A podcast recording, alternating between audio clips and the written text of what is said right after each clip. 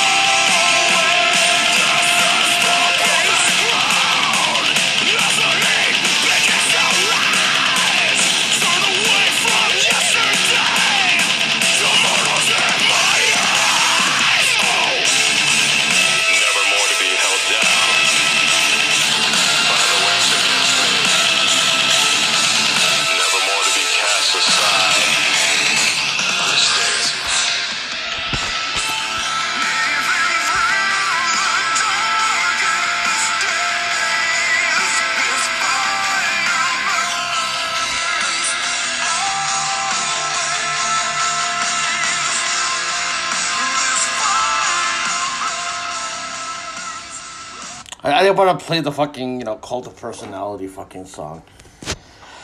Uh, I didn't get to do the full recap. I have enough down. I had to still watch Collision and Rampage that aired on Saturday, and I, I really, I really think at this point right now, you know, um, like you know, I think you know, A- AEW is my main interest of wrestling companies, right? And WWE, like I can just kind of forward and fucking, you know, mainly just watch the fucking, you know, the um, pay per view specials. But I find myself forwarding a lot of like their shows because I'm not really into some of the cold matches. Sometimes, sometimes you know it's uh, you know too many video packages and whatnot. And I really don't really feel like becoming a full time you know WWE guy in that sense of like watching it live again, right? Because you know, but with CM Punk back, it's like now you know they push me in a way where you know I have to see how this is addressed. I put I put the Tumblr live on. I you know I, it probably would have gotten more traffic probably like the night of. This is like the day after, obviously November twenty sixth. I was I was actually gonna do one like then like you know the, the as soon as I got home to just do like this portion of it to just cover the CM Punk stuff. Cause I got other stuff to fucking cover basically. Um, but yeah, I had to get the CM Punk thoughts out, and I thought I might as well just do it live. But I don't think anyone's really coming in here. I I, I did on t- again. I, I would have done on Twitter Spaces. Um, but I didn't think that would be. Do- I, I don't think that would be. You know, I, I find myself getting more viewers here, even if people are not really saying much, especially from Tumblr. But if anyone from Twitter was gonna, you know, come in here and say some shit, then I knew that, like, you know, the possibility that you know I could get some CM Punk trolls in here, paid shills that might not like the way that I'm breaking it down, right? You know what I mean? Because I have a different interpretation than most people, I guess. And not, not that people are incapable of having the interpretation that I have, but uh, what's going on, Boss Barbie? I got one guest in here now, uh, Boss Barbie. I'm just doing a podcast portion. I, I gotta just vent. I thought I'd come on here, maybe you know. Uh, not that people are incapable of having, you know, the interpretation that I have, but I just think a lot of people now who react to stuff online, especially, you know, uh, with fandom, I feel like a lot of people online, a lot of fucking, you know, characters in general, they all want to be characters when they react to shit. And I gotta fucking, you know, have a kayfabed reaction to, like, the overall view of it, when I would rather just analyze the overall view, if that makes sense. I don't like, you know, doing the kayfabe. But I, I'm on my previous laptop. I'm not on my on, on like the uh, you know I'm not on, on the like the latest laptop that I had. Cause I, cause like you know like the computer got fucking broken uh, a little bit, so the fucking camera's not really the clearest on this one. So I had to fucking buy a new one earlier this year. You know what I mean? and that one, you know, cause so, somebody fucking broke my fucking, you know, lap. You know, I always think that they do that on purpose. You know, the powers that be when I'm pissing them off, so they break some of my shit. So it forces me to have to go fucking buy new shit. Uh, that's the kind of world I'm living in, unfortunately. I'm gonna have one fucking smoke and my windows are open. You know. Uh, thanks for stopping in, Boss Barbie. Uh, this uh, this one chick in here. She goes live on here. Uh, she's been one of the coolest. I mean, there's a lot of there's a bunch of cool people that I've met on here. Um, you know, a lot of women that I met on here that are seem really cool as hell. So you know, uh, she's like one of the more you know encouraging ones. You know, she does her thing. She does her. She's trying to get me on TikTok, and I don't know if I want to go on TikTok. You know what I mean? But I'll see. You know, I'll see. I, I mean, she says it's easier to get an audience there and stuff like that. But you know, I, I, I don't know if I really want a big fucking audience at this point in my life because, you know, it just you know, I I rather have a small like audience where you know I can kind of just.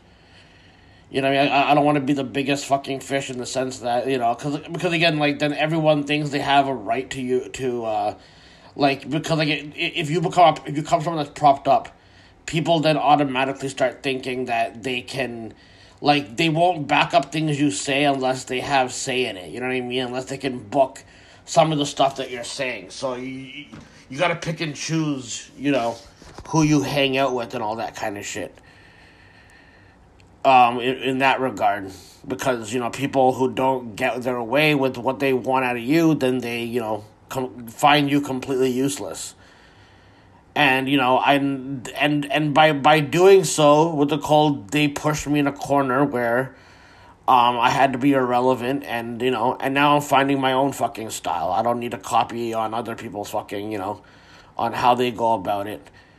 I've seen enough stand up. I've seen enough uh, you know. Uh, movies, television, you know, I'm sure I'm missing out on other great shit that people are gonna live vicariously through and then use it as part of their personality to, you know, incorporate into social shit.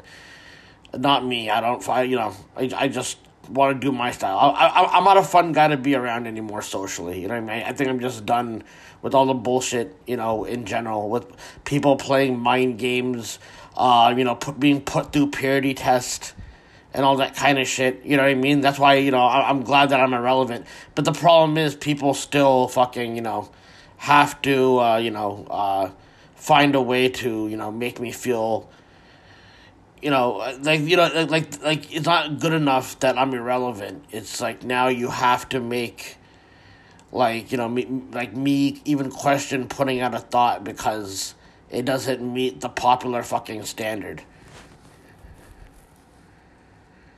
So, you know, I guess, you know, it was true that CM Punk, uh, you know, came back to the, uh, to the WWE. Uh, they, again, I'll go through the event later on. The event was pretty good. Like, even if CM Punk didn't return, the event was pretty decent. Uh, I would say the like the the least heated match was probably Rhea and Zoey. You know what I mean? Like even like I wasn't interested in Santos versus Dragon Lee. I was more interested in Santos and Carlito, but like you know, Santos got over with his character.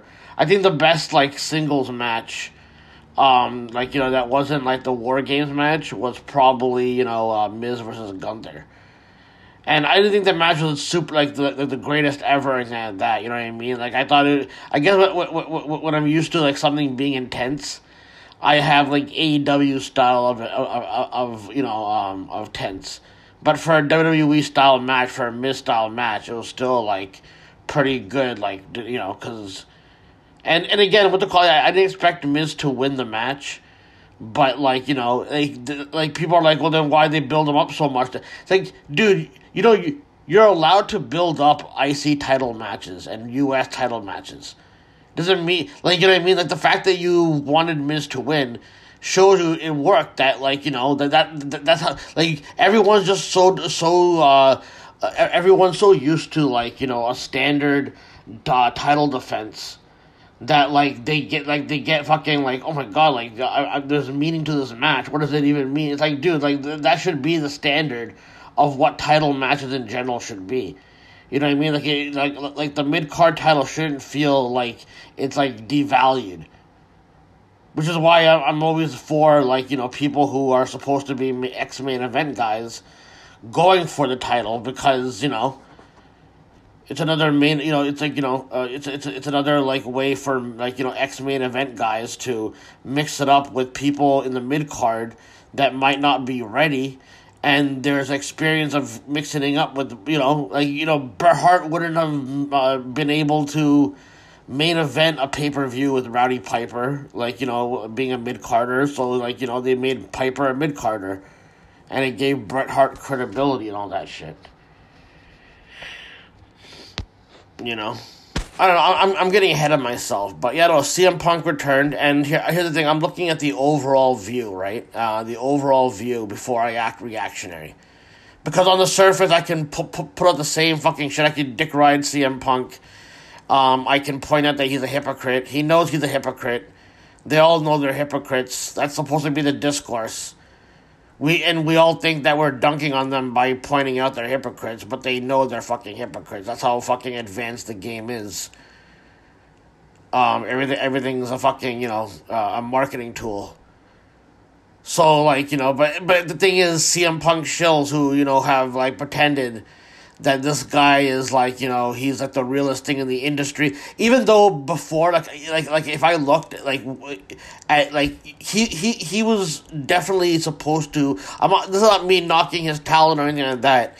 Like you know what i mean? Like he was chosen to be the anti-establishing guy. Like you know what i mean? Like his like i'm not talking about the week because again everyone's thinking that the booking is week to week. But since the cm punk fucking pipe bomb like looking back now, that era was supposed to represent where the future was going in an overall sense. By mentioning other companies, by mentioning the word wrestler, you know, by you know, giving it added to people from from you know ROH and all that to you know be seen in WWE television and be used like you know in like a main event light basically you know, uh, Japan got you know J- Japan got like you know a big push from it also by being mentioned. It became part of the di- so anything anything that Punk mentions because WWE didn't capitalize it off right away. Because WWE has to look like they're behind the times and like you know so it give CM Punk credit even though the overall like you know WWE knows that they have to be the fucking villain and and and this is a way for and and we're reaching the final form of where it's going to the next level. So when CM Punk came back in 2019, it didn't seem like anything special when he came back to that Fox show. But like the overall view of him saying I'm here to change the culture, that was supposed to be something that, you know, is added to, you know, the bigger level basically. Um, you know, like you know, it was supposed to be the overall view. So, so if if if, if my fucking you know, uh, in, uh, my interpretation of this whole overall thing is that like you know, uh, WWE like in in the real life kayfabe fucked with other, um, you know, fuck with other companies, and sabotage them, whatever, right? That what they're called, um, if if that's like the narrative, whatever, right? Then then like you know like it, it represents that they allowed one company like AEW to exist to help change the perception of wrestling. It became like you know the actual NXT brand essentially on a bigger level, in the sense that like you know NXT was training you like just like they got ROH to train you, and then and then you know, and, uh, it was like ECW was supposed to be incorporated in WWE eventually, but WWE can never say they're ahead of it because they have to act like they're behind while also being the leaders. You know what I mean? So I'm looking at that in that regard. I know a lot of people won't look at that in that regard, right? But that's how I look at it, at least. That's the way I choose to look at it. I'm not saying I'm right, but you know that's the way I choose to do it. I, I don't fall for because like the stuff that's being put online with the media by acting j- just by the notion of like people like Sean Ross Sapp and I, and I'm glad that guy fucking blocked me because but I still got to see his fucking post on Reddit about like oh like uh, the, the, the, oh well the, people did know but some people didn't know. How about this? The entire industry behind the scenes and even the fucking social climbers online they all fucking knew okay? How about that It's like stop like giving me this bullshit about like no one fucking knowing. Like everything has to act like everything happens spontaneously. You know what I mean? And okay, fine. If you want to buy into that, you can buy into that. I don't have to buy into that. Look at the they had shirt. Yeah, only Triple H fucking knew. That's why they had to have shirts already. They had to had fucking the production guys get the fucking music ready. They had fucking figures all lined up. You know what I mean? They had a fucking parade. Oh my god, they didn't know that CM Punk was coming. Like, like, shut the fuck up. You know what I mean? Like, this is why no one. Like, you know what I mean? This is why fucking the the portion of the wrestling media. I'm not gonna say all the wrestling media because I'm not gonna generalize. I, I know, I know a lot of people generalize like people like me, like you know, uh, you know, um, you know, because I'm I, I have a conspiratorial element to what I fucking say, but. And the only satisfaction that these people have is that they can do mental torment to me and that they can, you know, what, I don't know, uh, make sure that I have limited viewers or limited listeners so it fucking knocks down my fucking ego because I'm doing it on my own and I'm not helping, I'm not having people help me or co sign me. No, I, I don't, I don't need people's fucking co sign.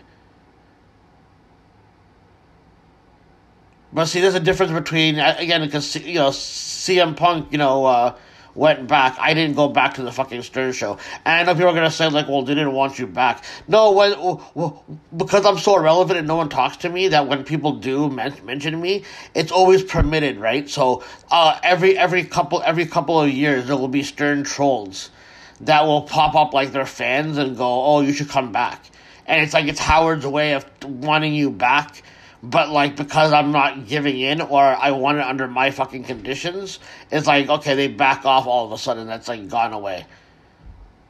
But of course they because they you know I was I was one of the last few genuine, interesting things on that fucking show as much as they want to downplay me. You know what I mean? Make sure my air, the, the, the era that I was in wasn't fucking remembered fondly, or the fucking trolls even have to fucking not mention that uh, I was a part of fucking great moments on the show. So they downplay me. I'm not saying I'm on the same level as CM Punk, but the reason why I have such a, a little bit of resentment because while I was going through it, he was fucking, you know, taking subtle jabs and mocking me. You know what I mean? And and, and, and of course, and, and because a lot of people I know that probably hate my guts, if if I mention that also, then like they would also then you know take pleasure because I mean no, no no one in general that knows me like whether it's online or whether people know me personally like I people can't resist from fucking you know taking pleasure in that I take it in the fucking chin. But but the, but, the thing is about me is I fucking I, I, I can admit it though you know what I mean? I can admit it. And it makes me fucking stronger I guess because people who have their fucking issues like their genuine issues presented to them they fucking can't stand it and lose their mind. But now they're in a position where you they, they can organize fucking people to harass you or do some fucking torment to get because because no no one that climbs up in that system is ever gonna um uh is never gonna ever fucking you know uh um, uh, like none of these guys are ever gonna have you know a, a proper head on straight. It's always gonna be something fucked up, basically.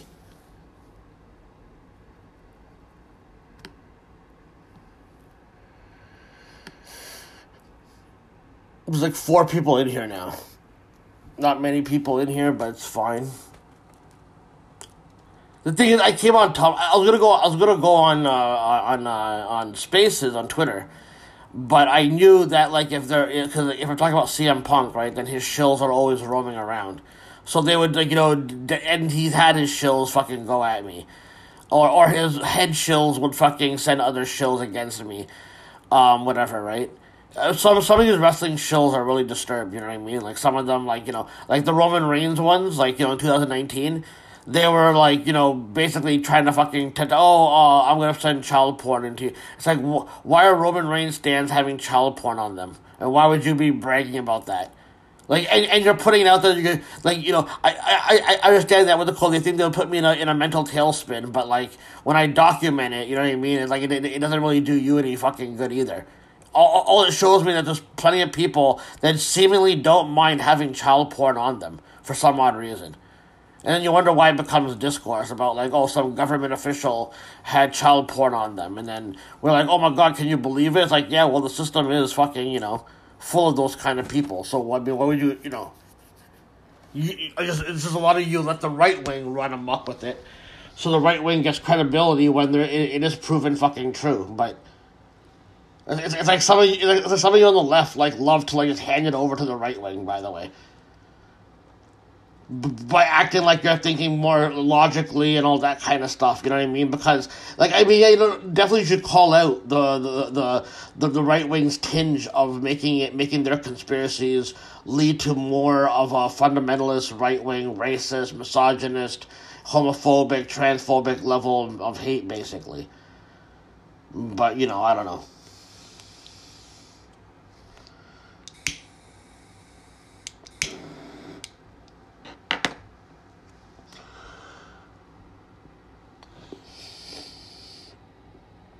So I mean, so so when I say look at look at the overall view, if uh, AW is supposed to be the new company that's being put over, then I could see like instead of like you know uh, instead of like it just being put over, everything working well for them. Like it has to be like a plan that maybe like you know Tony Khan's actually sending people to WWE to tear it up, to tear it up from within, maybe. You know, or or maybe it'll be revealed that CM Punk and others were were sent to AEW to tear it in from within, and that's why after Brawl Out, CM Punk decided he was going to return and be a nuisance, basically.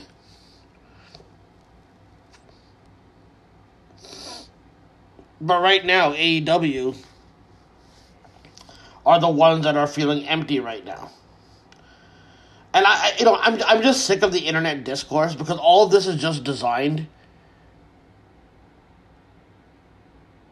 Everything is just designed for to- for everyone who is partaking in this discourse to be a character for a future documentary. This has been more like the, the, AW, like okay, for a bit was alternative, but to me now it feels like it's being more served to make Tony Khan a Vince McMahon figure and we're gonna have a documentary on his downfall or whatever the fuck it is.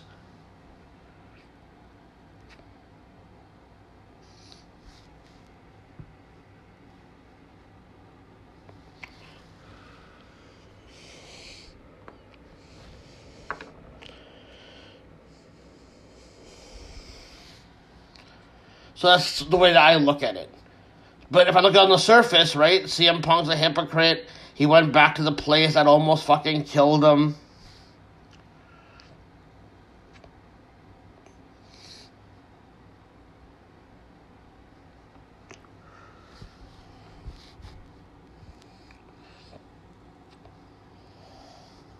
Everything ties back to the fucking pipe, pipe bomb. And other other big time promos and shit. I there's more people coming in now. I guess you know, not many, still not many people, but I guess there's more people coming in.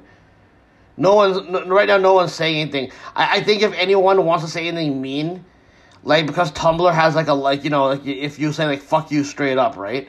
Tumblr won't allow that, so there could be people typing that in. But so like so like so like Tumblr Live uh, if for, for people that are trying to hate, do hateful shit on the comment section you it's like they make you work a little bit harder to get the hate out because now you got to do a bunch of code words and like separate fucking letters and you know put like number signs and all that kind of shit in order to get your hate out.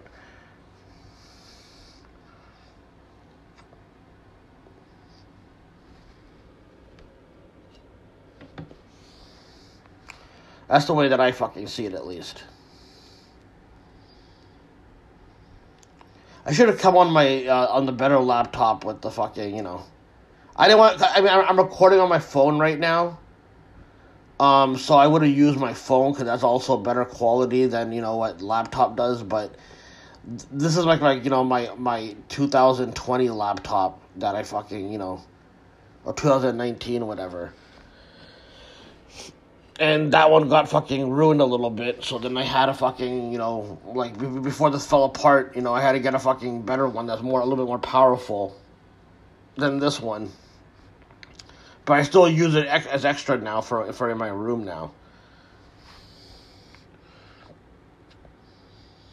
Normally, I'm in my, you know, in in in the in the in the TV room, um, doing doing a fucking Tumblr live But I decided, to do it on here. But so far, no one's really saying anything other than Boss Barbie. But I think I don't know if she's still around. You know, I don't know if she dipped. Let me see if anyone's calling in. No, no guest.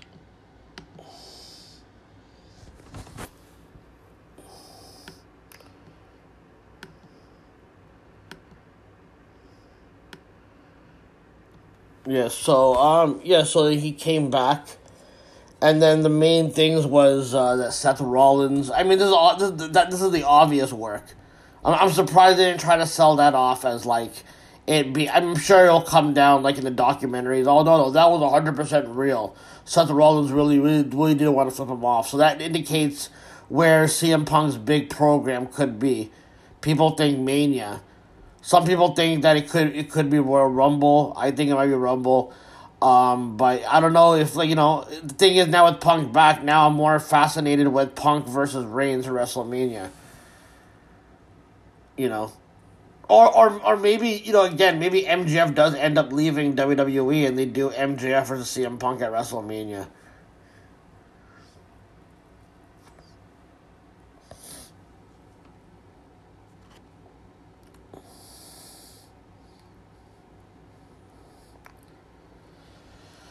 Who knows? I mean, I mean, listen, man. It, it, it, none of it makes sense. It feels like what we're seeing now is like a fucking draft. It's like in, it's like you know instead of SmackDown Raw draft, it's like AEW WWE draft. And people want you know, and people are writing the eulogy for you know uh, for AEW right now, even though even though this whole thing has been sabotaged for the purpose of them feeling empty. Because it's, it's it's like it's part of the discourse where now they're taking the L's essentially when they had goodwill from the beginning. So like so like it'd be one thing if it was just Tony Khan messing up, but like these are purposeful and tactical uh type of fucking mess ups where it's supposed to be about the overall discourse. Knowing that the fucking product is gonna fucking take a a slump for a couple of years between different companies and all that. That's what uh, every company needs to have that for some odd reason. Where every company needs to take an L for some odd reason.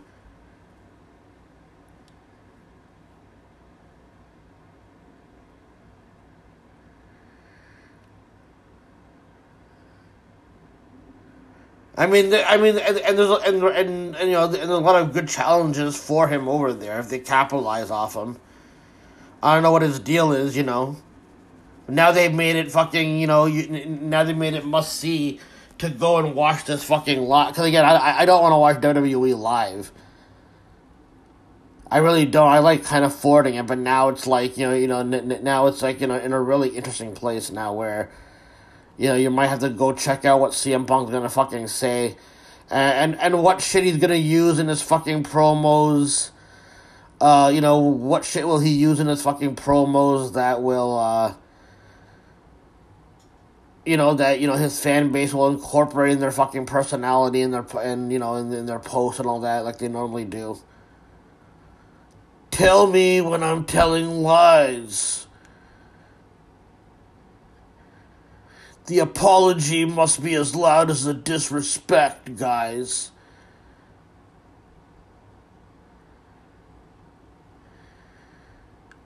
You know, I don't know and then and the way that they make it seem like this wasn't planned from the get go or anything that that to go okay well finally Triple H and uh, CM Punk had a conversation, and then they blew up the internet with the fucking photo between them. You know, I wonder I wonder how much crypto I wonder how much cryptocurrency or how much social media fucking points that fucking uh, picture accumulated.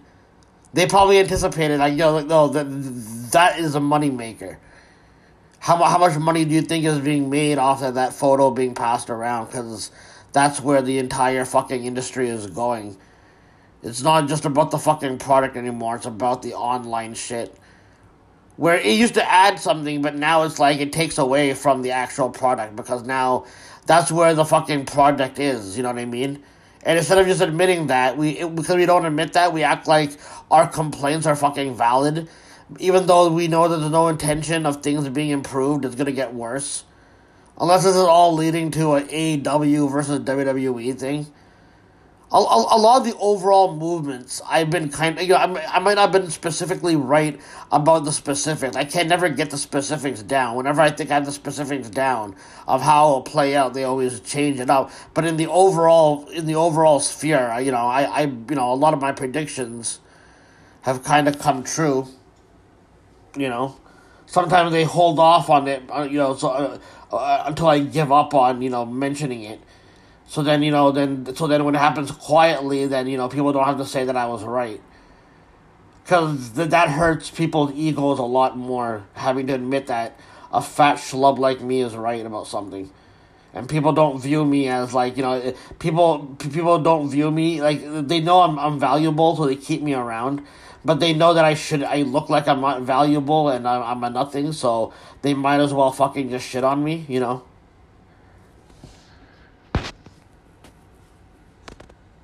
questioning my questioning you know my value when you know all of them just want to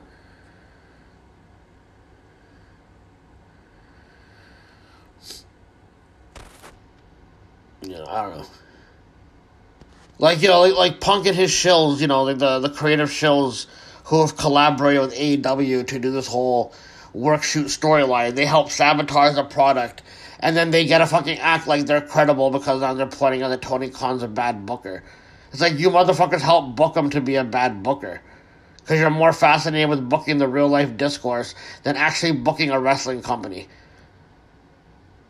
because because because most people on, on the shill side are are paid to tear shit down. They never want to build shit up. That's like you know what I mean. So like so when something is being built up, they get uncomfortable with it and they're like, okay, well we need to tear it down, and that was always gonna be the fucking way it was going, you know.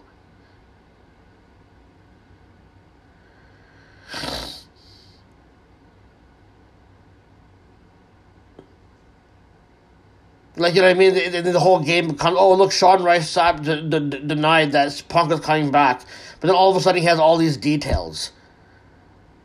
You know what I mean? And, and then we and then we gotta go by their explanation of how this happens. Like I, I don't give a shit. I could see some real life discourse being extracted by some people not being happy is back and wanting to leave. Like they're trying to really make it seem like Drew McIntyre might be pissed off for real. But I do, I, I don't know, because right now they're saying that he still hasn't signed a new deal, right? So maybe he actually does end up leaving or something like that. Who fucking knows? You can tell somebody just made a. Uh, you can tell somebody just made somebody just made a, a, a, random account to come in here because you gotta come in here with uh you, you gotta come in here with like you know uh, a, a, a you, you just can't watch my broadcast. So I think some people don't want to create accounts but you can tell some people are just creating accounts to come in here because there's one guy named Phil uh Phil Heat H H H. So it's like okay, I have C I, I have CM Punk's name in my mind. I'm gonna call him Phil. And then I'm gonna, you know, you might as well just made your name, you know, Phil Muffin Man with Pepsi in his mouth um, while H while H H H is you know uh, slurping from the same same straw or something like that. You could have come up with that stupid name, you know. Now there's nine people in here, you know, not not not many people, but you know. I thought I thought I should do this for the, with a live audience because I wanted to see how many of uh, like I said, it probably would have been a little bit more on on. Uh, I probably would have got a lot more trolls on uh, you know on on you know on on uh, you know on on Twitter, but you know some people on here are probably taking one for the team where they come out where they're in a group chat and then one makes an account and then they broadcast it for like maybe thirty or forty people depending on which factions and which discords and which group chats hate my guts because a lot of them do. That's why they try to organize the discourse to gaslight like my opinions. Like they they go to such lengths to find out what makes me pissed off in the discourse, and then a bunch of people then you know use their power, even though the masses don't fucking know who I am, whatever, right? Like on a bigger fucking scale. So like some of these people pay attention to what I say, so they gotta have the masses fucking you know basically talk about shit nonstop but that's how you know, you know, not every single thing, but I mean with some certain things that I say, I can sense when they start putting the discourse out there and go one way or another.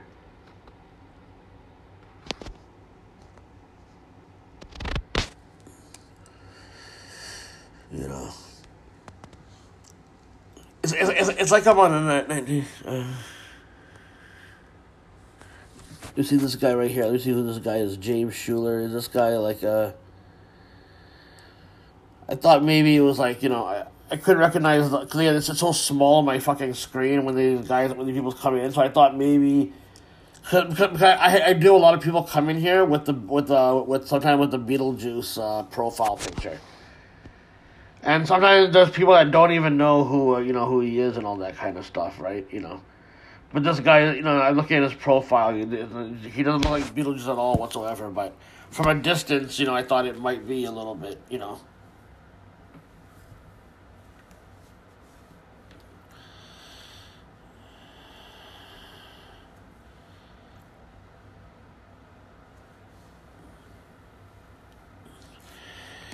Yeah, so um, yeah, so I'll talk a little bit more. I, I'm not. Gonna, I'm, gonna, I'm, I wasn't gonna do a long one for the. I'll come. I'll come. I'm gonna come back on the podcast. Obviously, I don't know if I'll do the rest of the podcast on Tumblr, but I did want to do the CM Punk stuff on you know Tumblr at least, you know, and maybe, maybe get some live audience from it. But um, you know.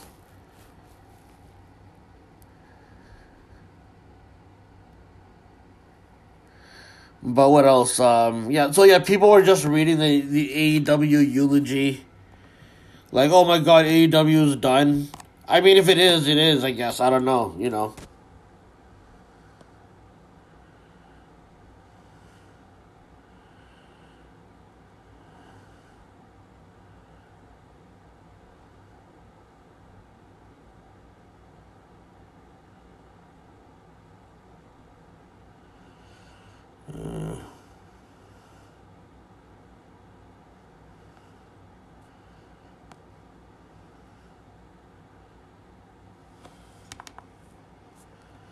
I don't know. At least the one, one guy in here said, "What's up?" So you know, said, "Hey." Well, hey, back to you. I don't know. I, you know, I don't know if this guy's supposed to be a troll or not. Whatever, but you know. And then and then CM Punk never intended to go to Impact, right? So like to me, because it's always been planned to go like wherever it plans to go, it's always been been by design where it's going.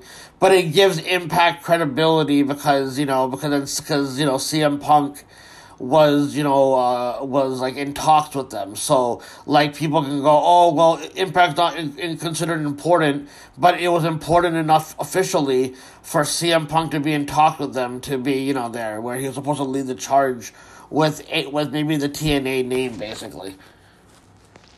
And then you know you, you have a bunch of people online becoming characters. Like okay like like people can make fun of the cog in the system like Riddle because Riddle's you know been a shady dude. I'm, I'm not defending the shady shit he did, but the thing is, is like right now he's like an amplified story of another real life discourse where like his real life discourse is supposed to be like the reality show method acting storyline that he's doing. So of course him talking about CM Punk being problematic, people are gonna be like, oh well, CM Punk didn't didn't abuse any women it's like, uh, well, he did admit to it on you know on on his YouTube interviews with Colt Cabana. You know, and you know you might just think that one people will overlook that one fucking time, right? But what they're called, you know, you don't know what he did behind the fucking scenes since he's like always been a protected. It, he, he's always been a industry plant. You know what I mean? Like, I, and and I'm not knocking his talent or like his ability on the microphone and all that kind of shit. But you know, he's always been by design. Like even when he, like you know, his like what he went through in WWE. It's like part of the it's like you know part of like the initiation process of being a cog in the system is that the system fucking traumatizes you mentally and fucking physically right? So like you know what I mean. But they give, but in this case, for CM Punk, they they gave him the storyline when the stuff that happened to CM Punk probably happens to a lot of other people, but they don't get the attention because they aren't CM Punk. But when it happens to CM Punk, it's a big fucking deal, right? So, but the thing is, you thought he actually left the system because he went to the he went to MMA, went to UFC.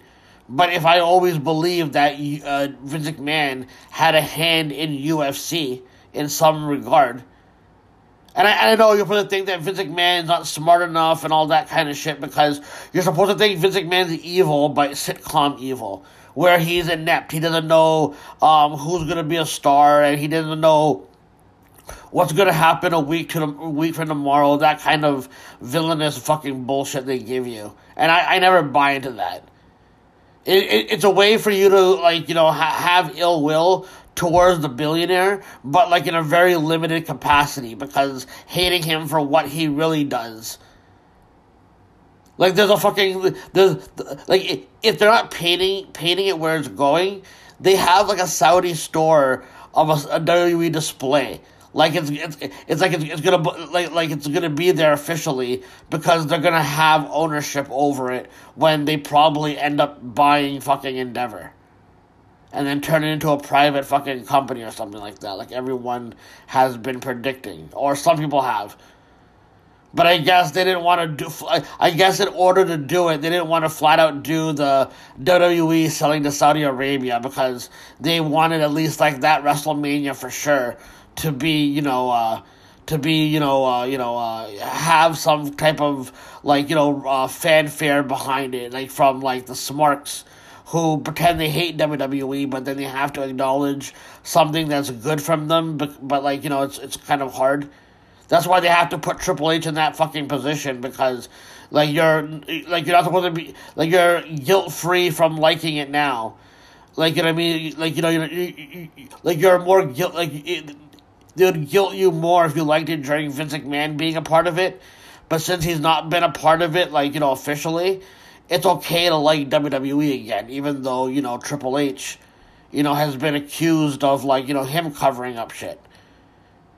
And, and and even like you know and even if like you know he, like not that Bill DeMott shit, like he's Vince McMahon's he's like one of Vince McMahon's inner circle guys, so of course Triple H would fucking know about what's gone on, and he probably didn't give two shits. And people automatically think that, oh, like, you know, uh, like I can enjoy the product now because Triple H is running it, but like, you know, they can be inconvenienced that, you know, Triple H might be as scummy as like Vince McMahon is. You know what I mean? Oh, Vince McMahon didn't know about this. You know, Vince McMahon did like, dude. Vince McMahon knows about everything. All right, man. Like you know what I mean? Like you call him for out for being a fucking you know uh, a shitty billionaire. I just I just hate limiting fucking you know how we're supposed to hate billionaires. Like we're still supposed to levitate it between comedy and fucking some ineptness that I that, that, that I'll never buy into. So I, I I don't, in my personal opinion, I really don't. I think I think it's a shit narrative that's being put out there. People are so you know uh, you know ready to. Uh, people people are ready to you know uh, constantly you know uh, you know um, like they're constantly ready to like act like they're smarter than the people in charge. It's like you can point out they're like you know they're powerful, but you don't have to act like like, like I don't act like I'm smarter than the like you know Vince McMahon or CM Punk because they're probably playing this game at different fucking layers. But you know it's interesting to see people you know justify you know. Uh, like, you know, like all the people that are like, oh, you better stand on your beliefs, and they call out lesser people for not being pure and all that, and all of a sudden they're fucking, you know, acting like, uh, like they're like like when their favorite guy who's gonna be current in the fucking discourse when he fucking sells out all like officially. Even though you can always say that CM Punk is always fucking sold out. Like you know I mean? He's always been a fucking industry plan to me. Um, you know, so to me from the beginning, he, you know, it, it's always been designed for him to look like, you know, it's like it's like the Donald Trump booking, you know what I mean? Because like everything is against him, he's the underground hero. It's like you know that's how Donald Trump is getting traction with his base, and people who think that you know if you make fun of uh, if you make fun of him, then it's you know. It's, it's, it's how they help you know manufacture and you know uh, bring in you know that's how they use entertainment to manufacture consent.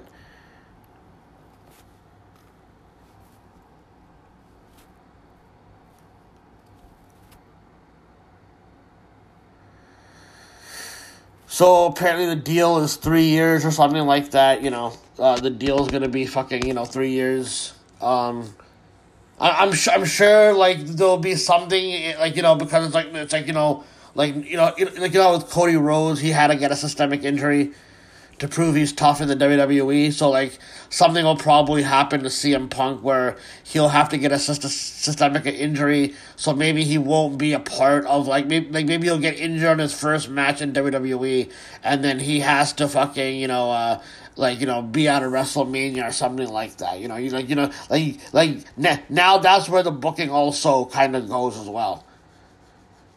When do when do you want to take your systemic injury? You know what I mean? Because it's it's a mafia fucking system. That's just how I look at it. You know what I mean? Like no one has to be forced to look at it the way I look at it. You know what I mean? I'm not asking you all to. You can you know look at it the way you want if you want to buy into the official narratives, which means that just because you're taking the news and online all the online discourse and you're seeing all these social climbing accounts become fucking more and more characters. Oh, this is where Tony Khan really fucked up. How about maybe if how, how about maybe what they call like you know it's you know if you guys didn't focus on Tony Khan becoming the main the, the main discourse character, maybe we could have AEW going back to what made it fucking great. And the other thing was that CM Punk didn't see other people as stars, right? Because again, CM Punk shilled and CM Punk himself, they didn't want a new company to be an alternative. They wanted to fucking, you know, suck CM Punk's dick and, you know, and him to get his fucking way. His pre- his presence fucking, you know, sabotaged Hangman um Hangman's title reign. When I thought it was off to a good start with the Bryan Danielson feud if they, if they're willing to like you know build MJF and CM Punk to like the like, like the like you know 2022 from 2021, right? They could have done the same thing with Bryan Danielson and Hangman Page instead of giving it away right away. And they gave down like a watered down story with Adam Cole when when Adam Cole should have been given the title shot right away.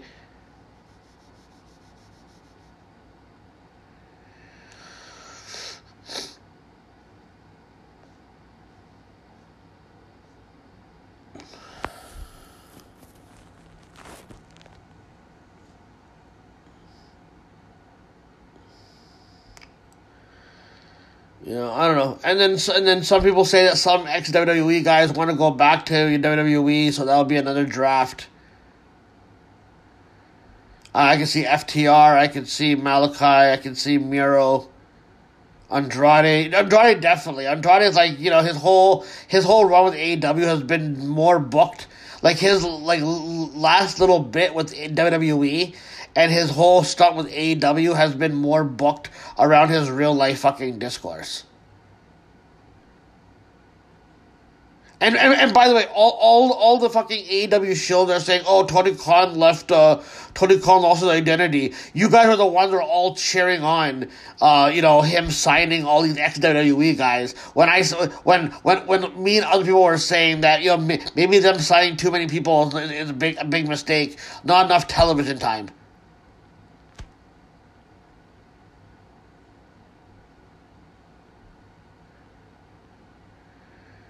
So now people are bringing it back. Oh, look, AEW lost Cody. And the same people that are now saying that, oh, Cody was a big loss. All these people were uh, a year ago saying that uh, Cody Rhodes wasn't a big loss. They're putting him down every time that Tony, Cody Rhodes would be on fucking, you know, on, on, on the airwaves. Uh, all the AEW shows would shit on every single thing he did like they're being paid for it.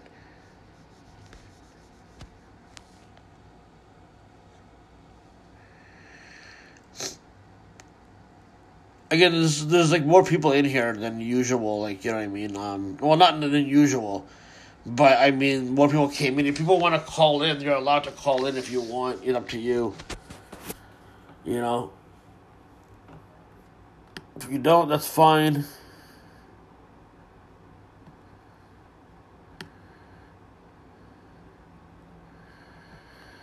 You know, I don't know. How many people are in here? One, two, three, four, six, seven, eight, nine, ten. S- Uh, ten people. Ten, it says twelve people have come by, but there's ten people in here. So, some people didn't stay as long that I, you know, and that's fine. You know, I mean, I understand. Not the most, uh, you know.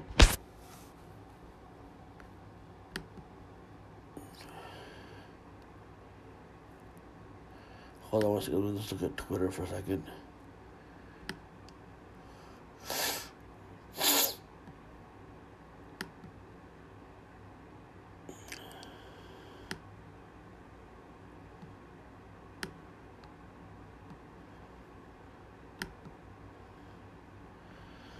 Yeah, several people clicked the fucking, you know, the link that I sent out, so I think some of people are coming from Twitter. Who knows though? So I, I mean, if people are coming from Twitter, they they they've had. I mean, people I guess went to the trouble of making an account. I guess some people are just from Tumblr only, but like you know. But yeah, no. Uh, so yeah, it was crazy, you know, and you know, and the, and I guess like you know, it, it didn't overshadow Randy Orton's return. You know what I mean? Like, you know I mean? If they had done this return during the fucking show and all that kind of stuff, I thought maybe he would show up. I, I'm I'm sure he'll do a broken skull. I, I'm sure um you know he won't mention AEW at first, but then he'll have to mention AEW. So this is like their excuse to use CM Punk in the newer documentaries and having you know even though he's probably always been a like he's always been a part been a part of the system. You know what I mean? Like him coming back to WWE. Like when people are like, "Well, WWE didn't have control over that." Trust me, the billionaires have control. What's on um on what like they use the they, they use the networks as a reason for why for why things have to go the way they go. But the billionaires themselves choose when they can go. Like they have that much power. They have so much power they make it seem like they don't have that much fucking power. And they and they downplay themselves. That's how much power they fucking have. Where they fucking can make it known they have some power, but they don't have that much fucking power.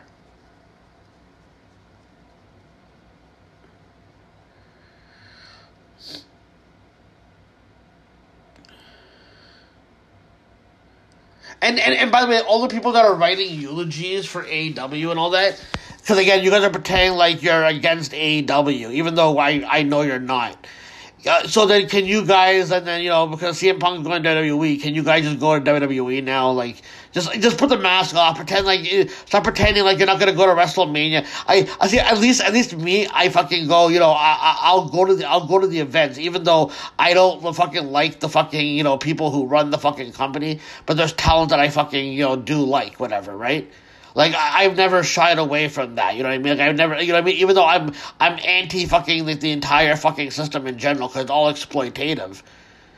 I don't, you know what I mean? Like I, I, I still fucking you know admit that I fucking go to shows. But I'm sure there are gonna be a lot of fucking people who are gonna pretend they're not.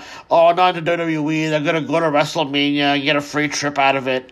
CM the the CM Punk show base will fucking get rewarded heavily for this. You know what I mean? Like, you know, if you're a part of a, a shill base that, you know, is part of a fandom and all that kind of stuff, you get rewarded beneath the table all the time. They do that to people in my life all the time, too. And then people in my life don't tell me that it's a, it's a perk that I'm getting beneath the surface, so they gotta charge me. So, you know what I mean? So e- e- even they gotta rob me for, you know,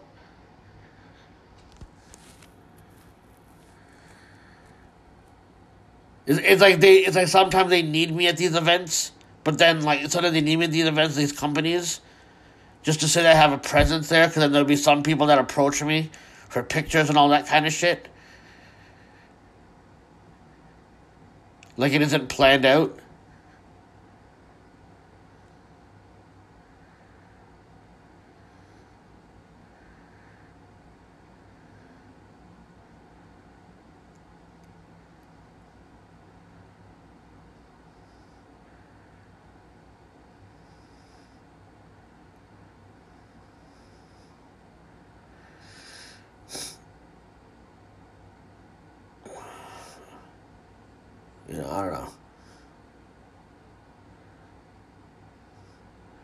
But again, only when punk's a hypocrite, you know, it's okay to be a hypocrite. You know, that's that's just the way it goes, I guess.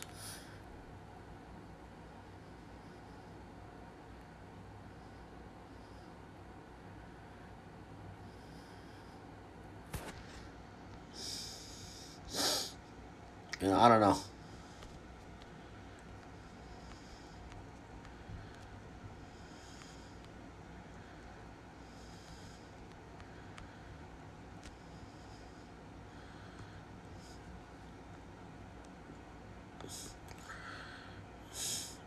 I don't know, man.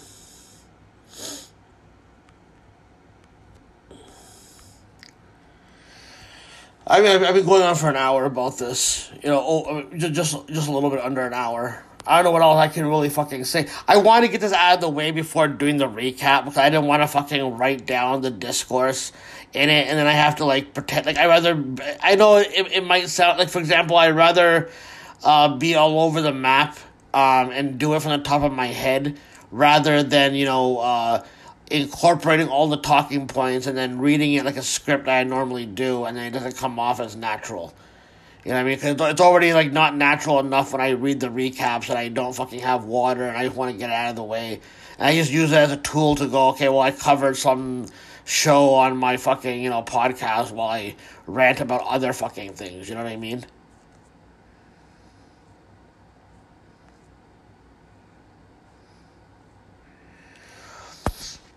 That's just the way I fucking look at it, at least.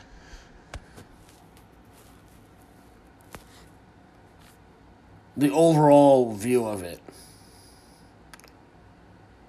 But I mean, this could end up being like one of those things where, like, you know, ultimately, you know, Tony Khan decided to fuck with WWE, and you know, all these little sound bites about like you know Tony Khan not taking this lightly and all that kind of shit are going to be used in future documentaries on the destruction of the WWE. Because they're going to have, like, you know, major PR fucking shit coming up soon. The thing is, they bought themselves time between Vince McMahon's sex scandals. And then they have this promised change where they're becoming better and they're financially getting, you know, a lot better. Right now, it's on the surface, it's playing out like, you know, they've, you know, They've always had those kind of connections behind the fucking scenes. They're a powerful institution that way.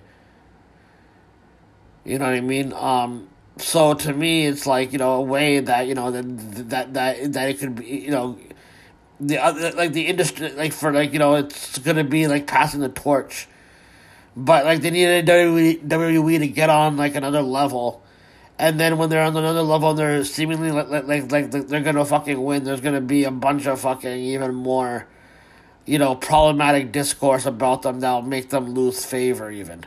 But then some people will be complete hypocrites because their favorites are flourishing, so they're gonna constantly be in that regard, you know.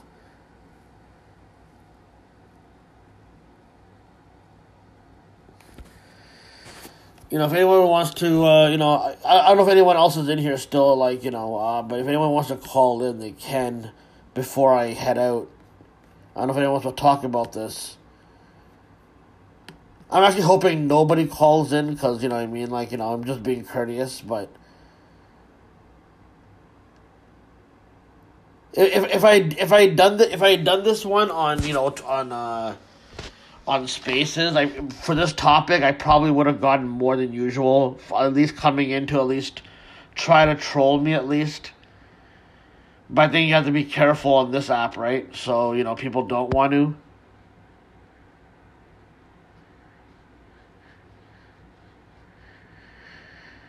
It is what it is, man. I don't know. If if some of you came in late, this will probably be. I mean, this is not to go out soon. I normally record different rants on podcasting and I accumulate them and I put it out in one big bulk, so it'll be several hours. So this will pro- like the podcast will officially be out probably by to you know by uh, you know b- by you know tomorrow before Raw most likely.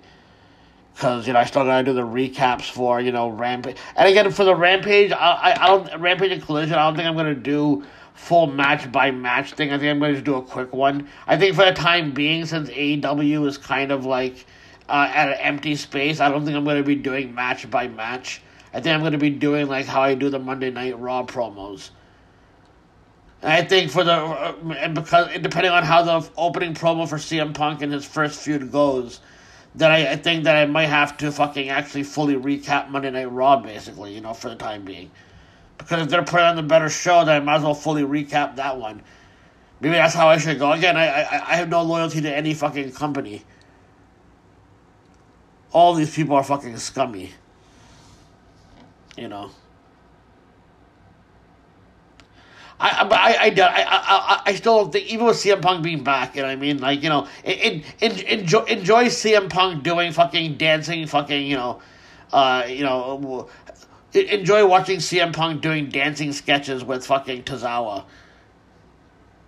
Or you know, or or or you know, uh, like you know, ha- having like you know some like you know weird ass mix, uh, um, in in a with like you know like a segment with Otis where Otis is like you know combining a bunch of protein and like you know chocolate cake and muffins and something right, and then he just makes it liquid. He starts drinking it, and then CM Punk will come in like, well, that sure looks fucking better than Pepsi, you know, something something stupid like that. You know what I mean? Like I can't wait for CM Punk to be a part of like uh, you know a Slim Jim commercial and all that shit.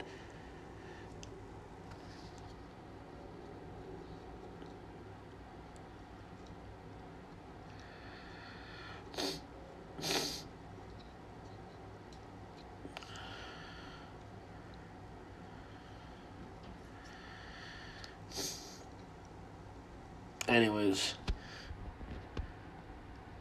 I, I just had to come get the CM Punk stuff out, of the fucking way, obviously.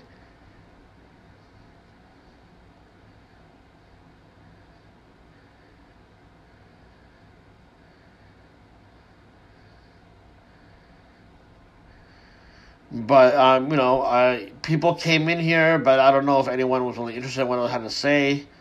But you know, some people stayed no one really no one really said anything horrible you know you know, you know i'm sure they're all writing in their fucking group chats about how horrible i look and how i can't afford a better camera but it's all it's all fucking good i guess.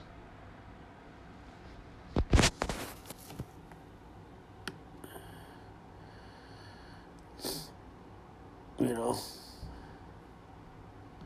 Anyways uh, i'm gonna i'm gonna take off um the, the funniest thing, what they called um, another another way that this might go as well is that uh, Corey Graves and uh, Cole Michael Cole were holding uh, Seth Rollins back, and, and you know Corey Graves has talked a lot of fucking shit about CM Punk, so like I'm sure that will play in. So it'll it'll be interesting to see you know how because people have gotten back, and again I I hope like you know when CM Punk fucking you know goes on the microphone and he tries to bury a Kevin Owens or he tries to bury a Seth Rollins or he tries to bury a Roman Reigns that they fucking destroy him on the fucking microphone. And and if they if they have to fucking bow down to make CM Punk look good on the microphone and they gotta come off less than that would be fucking shit. Cause cause I I'd rather hear a Sami Zayn fucking promo or a Kevin Owens promo rather than hearing a CM Punk fucking promo. Especially especially a tired one where you know. And the, the, the thing I'm worrying about is like Seth Rollins became a dope baby face, but now he's gonna have to become the heel. You know what I mean? I I I hope fucking the same people support Seth Rollins during the promos. You know what I mean? Because right now I, I I know it's it doesn't hit all the fucking time, but I think Seth Rollins, you know, entire character and his presentation and like the vibe that his character gives is probably at its best, in my personal opinion. This is probably the best incarnation of his fucking character. You know, and he's gotten really, really, really he's he's found a really good uh, a niche for how he does his promos and how he can be vitriolic. You know, I mean, he's gotten a lot fucking better. So you know, and, and Roman Reigns, man, he could fucking really go off on CM Punk about, you know, about trying to derail his career and all that kind of shit. That one was like, because, you know, th- th- that's had the biggest fucking build up to me, in my personal opinion. Um, you know. We'll see where it fucking goes, I guess. You know.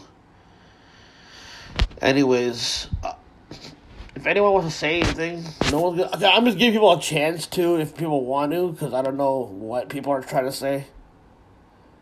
I, I still think that some of the people that made accounts who want to say like "fuck you," like they're like, "Oh shit, I can't say fuck you. I can't call them names because they won't."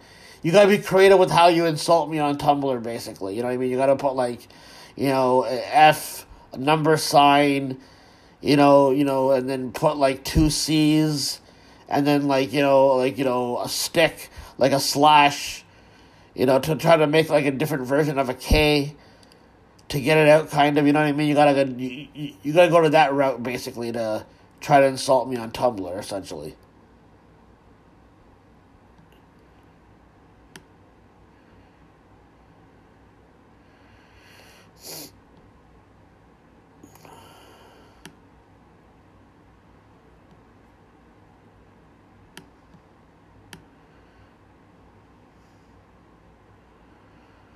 Like Mussolini. Like Kennedy. Sorry. Uh, the another funny moment was that uh, you know at least Orton and CM Punk were both away. Uh, I thought that was pretty fucking funny, but I don't know. I, I to tell you the truth, I, was actually more excited that R-Truth was back. E- even though it's part of a Ruffles commercial, essentially.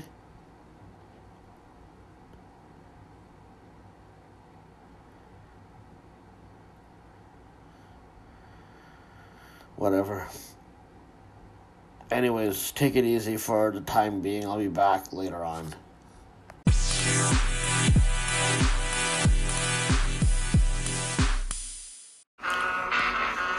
All right, let me go. Uh, go 6:50 6:31 p.m. Uh, November 27th. I'll go over the week. Last week's releases weren't that much because Thanksgiving. Thank God. So I won't have to do much for this for the for last thing to catch up on last week's releases. But this is the week from before. This is a Jay Rock and Bongo Bongo. By the way, called Still That Way.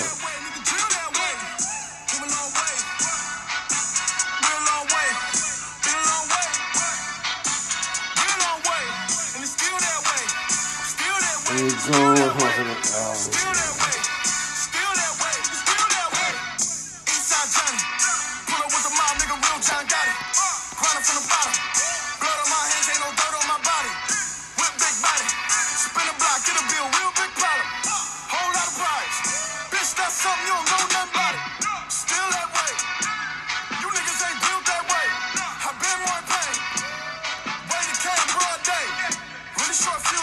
Good song. Bitch, I had a long day. Body like wow. Ass like damn. Head like wait. You know I'm an east side nigga, big TDs, type of whole. That. Top dog, since top ramen now, steak a lobster with a shrimp. Big strap. Put a ribbon on it, get you dip. Wet. Bet, bet. Real nigga never switch. Came a long way. Came a long way. Came a long This is uh, Nicholas Craven and Boldy James brand new Ch- Chanel kicks. This so for real. Long live slick. Nostalgia days a day. Hit your town with a vote of pills. With or without those, now we packing lunches, catching buses on them field trips. Satchel. This is DJ Premier and Carmen and Mo. DJ Premier. Is he coming off the head? Is he that high level that his third eye is red? I know we used This is uh, CyHi and uh, Pusha T. I think the video dissed Joe Budden. You know. The restoration inside the condo. It costs a G for this planet, honestly, the last couple of years, I, I don't know for some reason CyHi doesn't feel as like motivated with like the fucking technical fucking skill that I used to like about him before and all that kind of shit. But the beat is good. You know, it's still a decent song. I call my girl like I bought some Dior home. And she thought I really bought her some Dior home. In the Louis duffel, big old Let me go to Pusha Pusha T's verse. Put it on, yeah. Tennis chains, VVS, this neck froze, yeah. I be styling on niggas, I put it on, yeah. Off white 350s, I put it on. She got a Givenchy gown. This is Paul Wall and uh, that Mexican OT covered in ISIS, you know. was on a line like walking a tightrope. Ice cold neck reflect like a mirror. Everything flawless, clear and top tier. Flicker like 5, 18 inch, 15 what I'm tipping. This is Kembe X, Rolling Stone. Stoned. Got What's that? Keep it kosher, fresh and clean. Got the green. What's that? Keep it kosher, fresh and clean. What's that? Love is dangerous, let it steam. What's that? Forever, forever, forever. Casamigos in my Tropicana, bitch, I'm beaming. My words like a heart to shorty heart, I'm pulling strings. That puddle on my bed, she left before my self-esteem. Introduce the earth to Kama Sutra, what's the consequence? Fuck you, what's Just get closer. Ari Ari Lennox.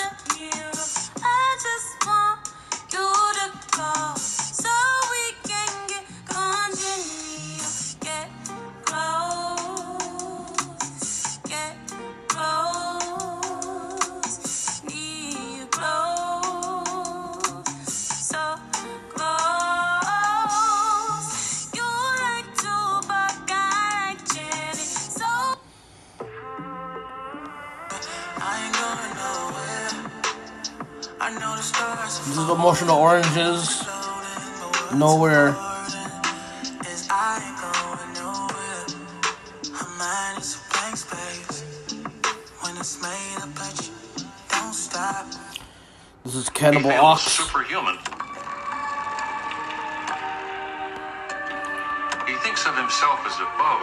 why? I mean, this is technically an EP. It has like four songs, but two of them are instrumentals. And I like one of the songs on here.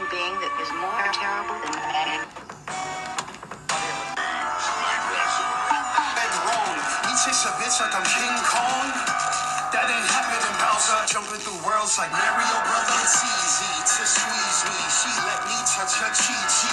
In a haunted room, we just Then there's like three songs from Fragile Stars album that I liked. There's like ten songs on here. This is uh, Fire Pain. blowing pith. I had an epiphany. Studio, Jam Master Jay, fifth me.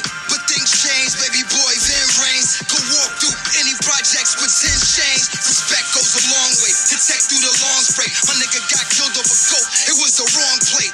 All these years, I ran through millions. See some of my peers approaching billions. Believe me, nigga, I ain't down broke. Had to take a new approach. Seen millionaires flying coach. Hundred pounds in the coast bag. Real gangsters get rich, have kids, and turn ghost dad.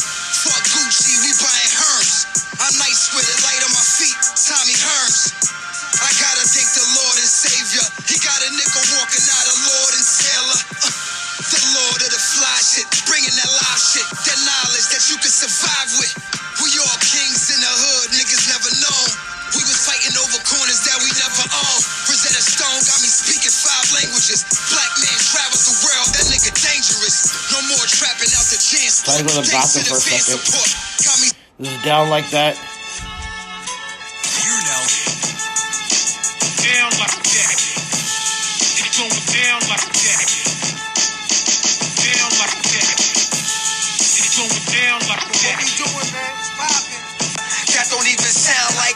This that cocaine flow. My shit sound like crack.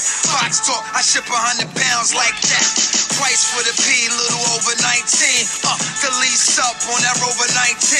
Color black coffee is like cream. Niggas got more cases than COVID 19. Half my niggas in the general pot. For them hard to reach niggas got extendable glocks. Keep Flowers.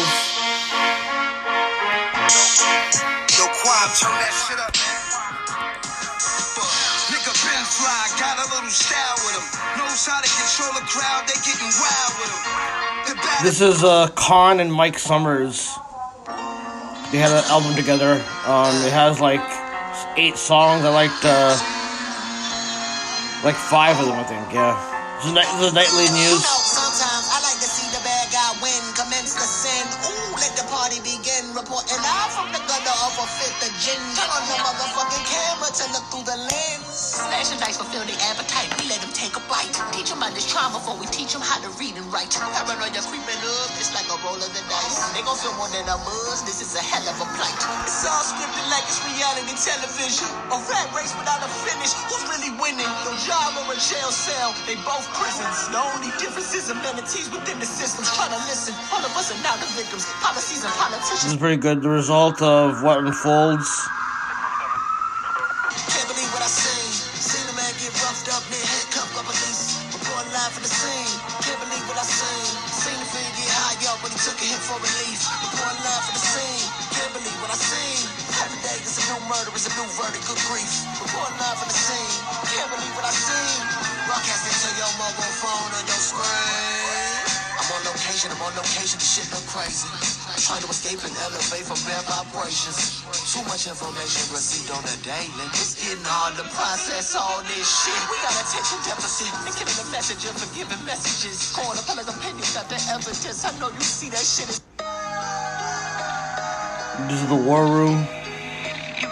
Terror, terror, terror. Jimmy saw a plane flying to the Trade Center. That's a memory that he gon' always remember. Hijacked a couple planes, sent them to the towers. Uh. The corporate December's the campus created for the name of Allah, the spiritual father. You call them terrorists, they call them some martyrs. Images of people jumping out the building, meeting their fate. Uh. The city is shambles, they're looking for exit, they're feeling some hate. Uh. Could this happened in the land of the great? It's a beautiful place, a to make on the enemies of the state. This is the war room. This? This is less fortunate. work for the cream, minimum wage, money in the dream. What did you say? Debit, credit, get it, predatory, let it, spend it. This is uh, the World Health Report. When this is over, Cure is not that easy to find. The symptoms, your health is on a steep decline. The symptoms, destruction is a matter of. This is uh, you know, um, Durk and the Family, basically. I like two songs on here. There's like ten songs on here, I think. No, eleven songs. I don't think this one has Durk on it. But this one, you know, I played this song, you know, in the last podcast when I did the I want to start this joint by saying, man, I'm so Smirk Carter. man. These people, man, just trying to lock us up for nothing. You hear me? So here we are now. I remember back, back not too long ago, What's the beat for this? Daddy was in the belly of the beast.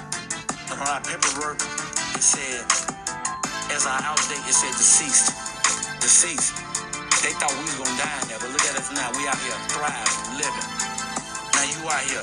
It's your second chance too, nephew. You know money and power. Got the trenches united. Got some members indicted. This is like um, a deluxe version of uh, Tory Lanez album, uh, 2021 album.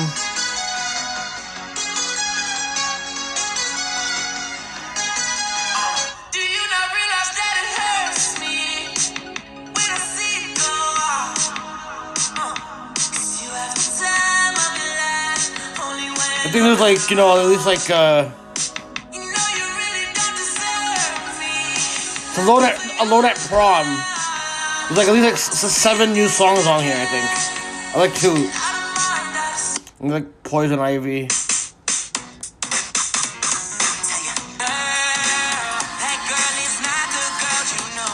And then here's uh, I like I like all the songs from the from the from the from the Drake out from the Drake um deluxe version. spot. And then This is you Red Button. Reasons for it speculated. We know how it escalated. Rarely celebrated. Grade 11 educated. Radio is king again. Billboard got me regulated. Wanna make it fair. This is where he mentions Kanye a little bit, right? Do right and kill everything. People knew that death awaited. Taylor Swift, the only nigga that I ever rated. Only one could make me drop the album just a little later. Rest of y'all, I treat you like they never made it. Leave your label devastated. Even when you pad the stats, period, I never hated. Even when you stab me in the back, the vest is metal plated. Trying to see a B inside my circle like I'm getting graded. Man, all this Conductor. yeah. Hey. Look. Look. This is the brother. decompress before the intermission. Done a lot of post game talking, but this one different. I told Lee to put him in the car, but don't pistol whip him. And definitely do not shoot his ass till you get permission. People got a heavy misread on my disposition. Talking loose, then hit me up after on some please Drake. Listen, listen. Energy they bringing is inconsistent. I got two Virgil Benzes, one that I'm whipping right now, and the other one I'm keeping in mint condition. And niggas bound to slip eventually, like they sent permission. Imagine us getting our validation from an ex-musician searching for recognition. Same story every time, they heckling repetition. On top of the mountain, these niggas still down at base camp, they planning their expedition. Y'all the type to catch a charge, head to the deposition, and act like the rapper named after the sex position. But let me tell you about my brother though. Let me tell you about my brother though. For real. Let me tell you about my brother. This is the shoe fits. Yeah. And if I try to joke and I laugh on the steps that I'm taking in life. And then you got the that shit was going. All your fucking captions lately talking about happy and glowing. All of that snapping and posing. Whole time he jealous of your past. Who the fuck was your last? Asking questions about niggas and you get slapped in the face if you happen to know 'em.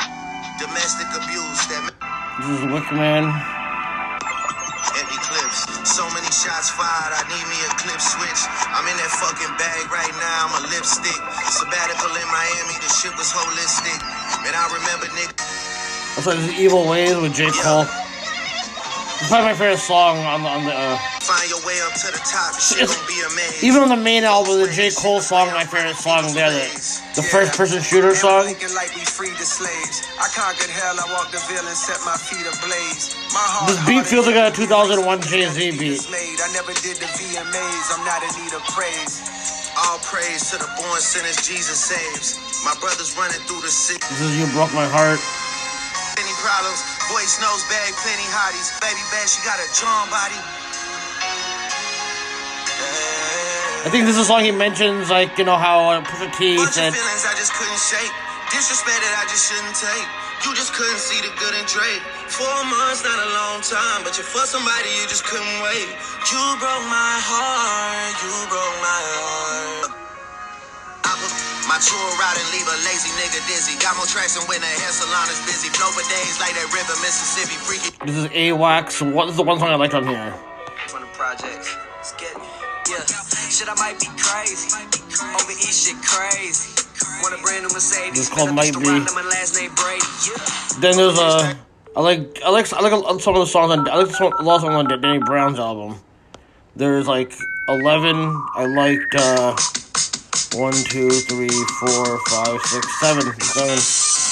This is Tantor. I played this song before. This is Dark Dark Sword Angel. I'm back when Snoop Luca Frisco tight. Make moves and went left and you went right. Niggas wanna be hot till they sell some night. Long as I got the rent, can't sell me shit. You ain't gotta put you out. Do it. My cousin always pee, getting whipped and I'm on wick juice. Wash it down with This is fries. YBP Only shot in the YBP. booty, hope you survive. Only go to church when someone die. Kids raising kids, all trying to be grown. Think black and poor, being raised in Detroit. You can never learn what that nigga been taught. So go So Bruiser Wolf. Shoot like Zeke, but in the hood, grown. Hey, they wanna be us when they grown, but ask them why. This is Jen's Terrific Vacation.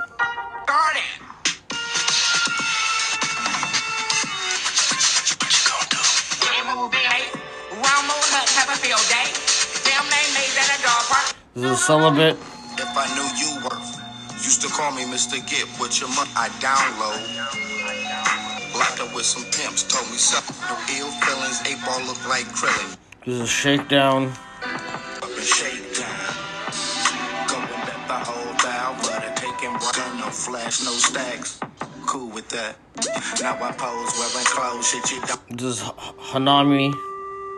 Go when it ain't fun no more. If you don't rap, you don't eat, and that's the way you go. Time at the time, time with life don't last any day that day. It's your time, your time. Don't care how much you pray. This is uh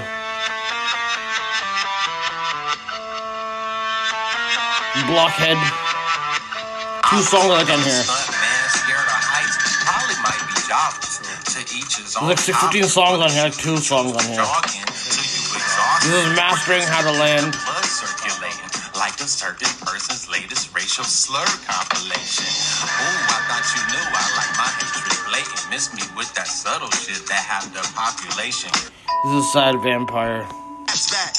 I'm basically an infant. Imagine dying so fast that there's no chance to ask for forgiveness. I'm not religious. I'm covering bases. White sheets used to cover their faces. Now they protected by badges. So your car's impounded and there's blood on your laces. Blacking out because I'm scared of my memories. If I die, my son too young to remember me. This is a real bad man and young. Uh, Blockhead's album, you know, it's, it's pretty decent. You know what I mean? There's, you know, Bl- young Morpheus and real bad man. You know, this has blue. This has blue on it. That was holding me back. With a squad, y'all can pull up all at once. I'm trying to get these niggas killed. Shorty looking at me. Trying to get these niggas killed. I'm trying to get these niggas. Grabbing what I got, nine shot shot. This is coffee into uh, coffee into coins. Sometimes I'm like, I'm trying to give me nothing. I had to grab shit. I tell my shorty it ain't nothing. She know I'm bad gone. He burnt it down to the wire. Came to terms with his old anxiety. This is the amazing Randy with Cool Kid and uh, Fatboi Sharif. Going to stick to your plans. Like, law, if you ain't with the wrist, don't come close. You can't afford the cost. Risen out the top. I was training in a tight spot, bending spoons. Kissed the spliff with my. What's it called? Uh, Problems album had a deluxe version of it. Black boy P, young G, don't show unless it's no it's no ends, no fucking BTs. Switch up my tempo, simple, mission is clear as a window. She said she about stacking her chili and keeping it low. There's like 15, so- there's 15 more songs on here. They use my You know what I mean? Like, you know, My time is worth more than a clock. My business is right as a pencil. this is uh, Majid Jordan. There's like 17 songs on here. I liked uh, four.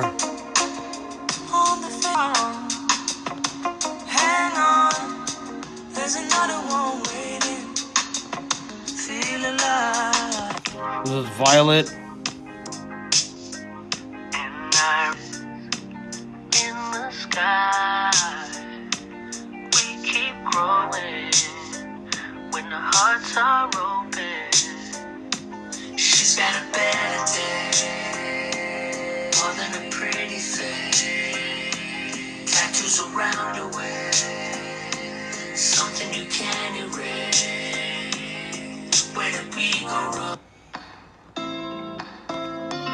Cyanide. I wish I could take that right now.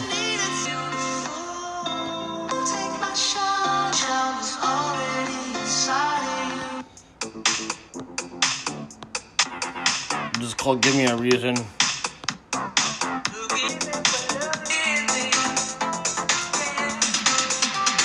And then uh, Vin- I think Vinnie Paz's album. There's like uh, there's 18 songs on here. I liked uh, 1, 2, 3, 4, 5, 6, 7, 8, 9, 10. It's called Oil Drums. With Freeway on here. For the goons. Work, how we work the room. Summertime got the top down, earth the moon. I'm the best nigga doing this. Leave out with my influences. It's part I can here to do my ink ring. This is Koresh Babylon. I'm blowing off the top of his cone. Anybody have a motherfucking problem, it's on. I could write it or recite it off the top of the dome. This motherfucker was slipping, God got it his home. And the gold price rise off a shortage alone. He will not be cool, he speak with a sorcerer tone. It's a chainsaw coming in a torture. On the they hit me with a Rico. This is one of the singles that came on that thing, right? This is two. Same with this one as well. 2000 uh, Shot Barrage. You don't wanna collide with Vinnie, cause that's collision. That's collision. You was dealing with a shaitan and a magician. I'm a magician. This black thunder, it'll silence a dead. Bloody Mary, and you say it three times in a minute. If you wanna pro- This is Nero Caesar. That's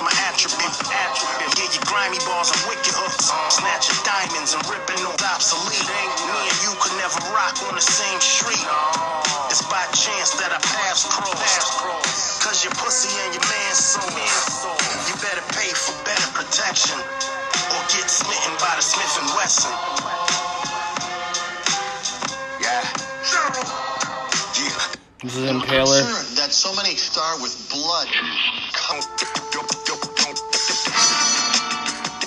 Pop a lot like a cosmonaut. I don't know. I'm a Yaya and the earthy soul and the Bagamoth. Motherfuckers rap, I be dancing. His name is Brian. This is Slow M- March to Burial. Drive me crazy. Beer, but the beer lost. Skin him for a further. Now every verse I gladly bend you. Stuff him in the box and the. This is Peace Means Violence. Yo, Ferrigno, salute him. With Saigon. John Rambo. Before you speak, you should think of the pain. For you Wayne Brady motherfuckers think it's a game. Look, I be shooting up the hood through the dash. How many bodies that? I was never good with the math. I will smack fire out. You put my foot in your ass. It was dry for a minute. This is uh, Terry Funk ain't wearing no mouthpiece.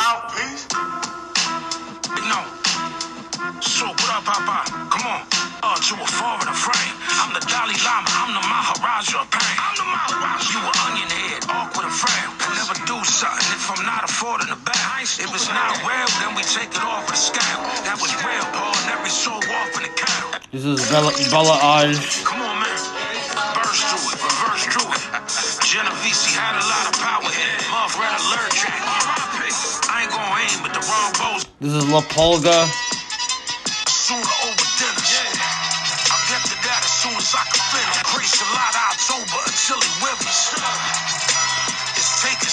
This is Valentino Dueling Gloves. Point of order. Point of order. Ain't moving as long as I'm here. The bando's head, I lay Bomaye and Zaye. Tracy got shot in the face. So And then this is 2 Chainz and Lil Wayne's album. I liked uh, 1, 2, 3, 4, 5, 6, 7, 8, 9, 10. And there's like, what, let's see how many songs on here? There's 21 songs on here.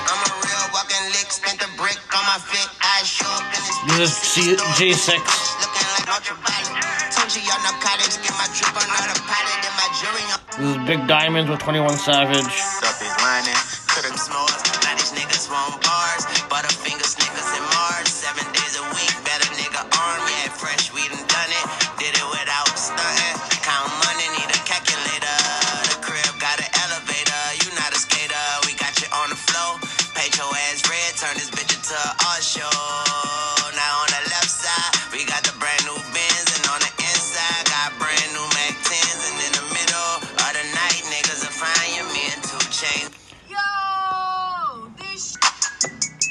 Pressure. Two BBL, you know she extra. This thing, walk it clean as a This is like one of the singles, I guess. kitchen scale, fork and a pistol. I think they could have made it shorter. I don't, you know. Long story short, this this this beat's dope.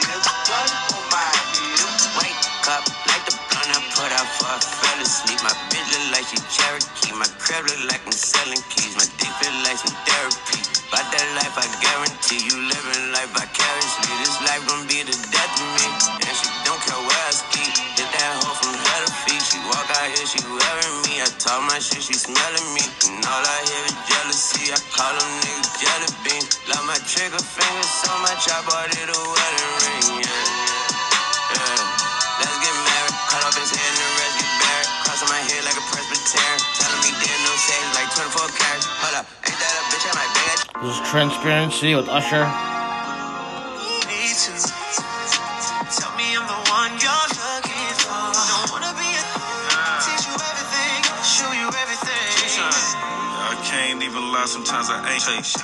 Yeah, I'm cuffing, put the pussy on probation. This is PPA with Fabolous.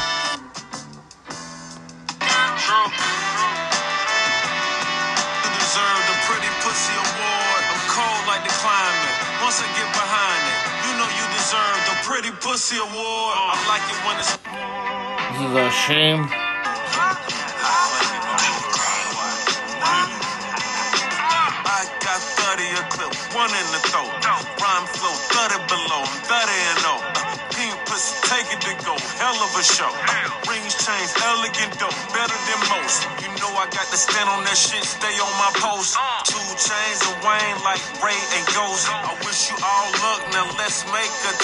Got my girl in the bucket, speed up your pulse. Ah. She a cutie pie, I ate all the crust. And I moved away, I got all res- This is Bars. Look, the out crook, the man on the side. Before we hit the driveway, got my hand on the thighs, touching the sky. I can skateboard on the cloud, put them on so much loud that they won't make a sound. This that body rock nonchalant, don't make sense like a nigga with dreads trying to own his own barbershop. Hard knock, hard to stop. Take a new whip, then karate chop. Turn the fucking top to a halter top.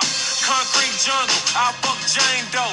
In the strip, bunch of niggas swing on the same rope, sit in the same room, fuck on the same hoe. I, mean, I, I like when Chain, 2 Chainz can fucking just r- rap like this, man.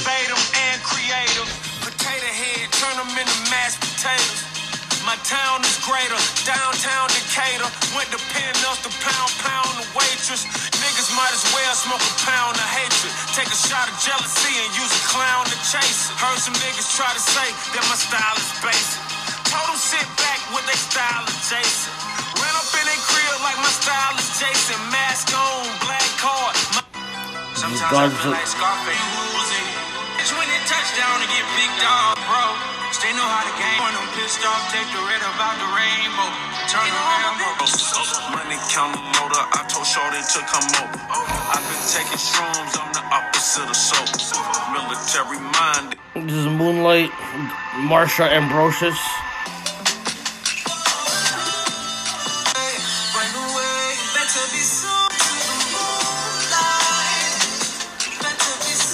I was broke during my adolescence. Need money counters for my blessings. The essence of fluorescent light show me love. Come on. Okay, so I'll go get to get through the rest. You know, I'll go through the rest of the discourse and then do the recaps. I'm probably I'm probably gonna have to watch Raw. Wa- Again, even though CM Punk's back, I'm you know I'm not really you know like amplified to go and watch it live. You know what I mean?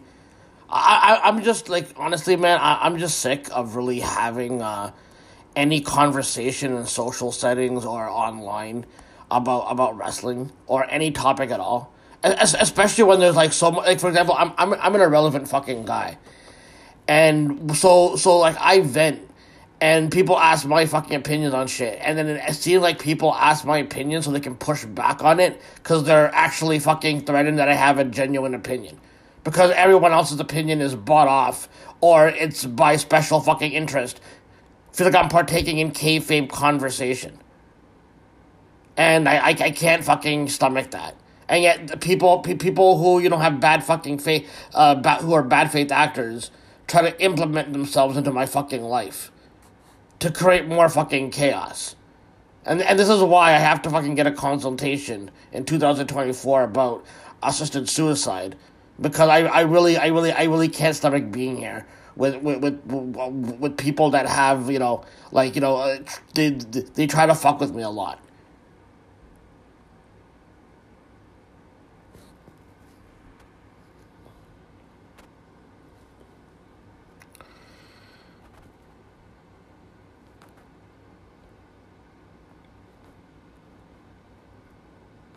I don't know.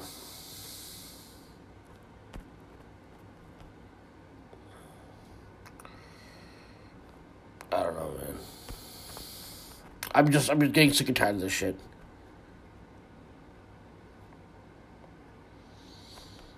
And and my trolls show up, you know, to you know try to fuck with me more. They try to, you know, uh, instill more paranoia. They, they're allowed to make threats and, and accuse me of being Hamas, uh, an Hamas supporter. They're allowed to, you know, do that kind of shit. You know what I mean? And they can get away with it because they're being fucking paid by other fucking powerful fucking people where they don't gotta fucking suffer any consequences. But these people are never gonna heal. They, they that's why they have so much hatred for me. Cause I, I'm actually trying to fucking heal. The other people that are trying to socially climb up, they're never gonna fucking heal. They're gonna be more fucked up than ever. And they can keep talking about doing it for their kids or doing it for fucking their family, whatever. But what's gonna end up happening, and I'm gonna warn you right now, if you think you can fuck with me and ride my fucking coattails or fuck with my, my, my mental all the time, you're never gonna be fucking healed. And you're gonna be cursed for the fucking remainder of your fucking days. Mentally and spiritually anyone who's uh, amplifying these people, I, I, I manifest that I hope the worst shit happens to you for fucking trying to um, um take me off my fucking path and take me off my fucking game. I, I don't really give two shits. If you if you don't like what I have to say, don't fucking listen to me. I'm you know what I mean. I guess because people behind the scenes listen to what I say, so now some of the people that want to socially climb up, they gotta pretend like they are, are supportive of me. They're not supportive of me. That's why they gotta try to fucking mention fucking problematic fucking people towards me, and then like to to imply that they're fucking connected to problematic fucking people. But I don't really give a shit. If if you're connected to fucking you know the far right or the alt right, I don't want to have anything to do with you. And I'm sure there's people that I fucking, you know, ch- chatted up with that, um, you know, they won't, won't disclose that because they rather have me fucking, you know, fucked over by going, oh, look, i- if, if I know that people are associated with some problematic fucking shit and I can't prove it, that's one fucking thing, you know what I mean? But anyone anyone that knows anything knows about um uh, uh, about monitoring me and all that kind of shit, you'd know that what's it called that uh I I don't fuck with that shit.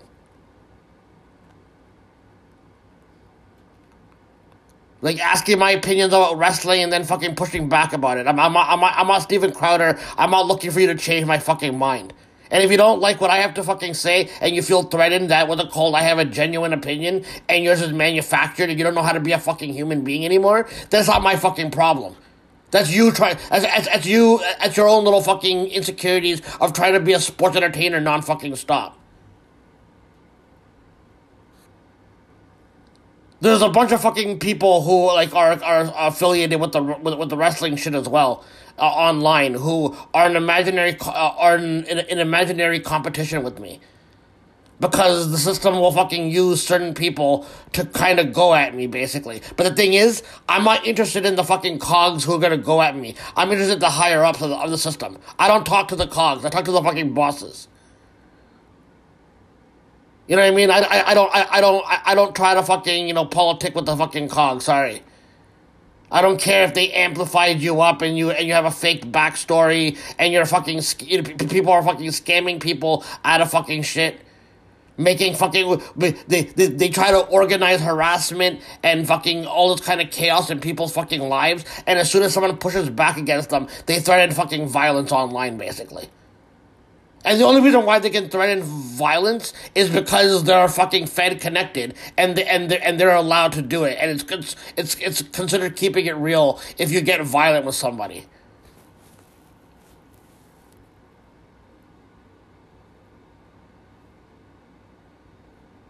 I don't need a politic for fucking laughs.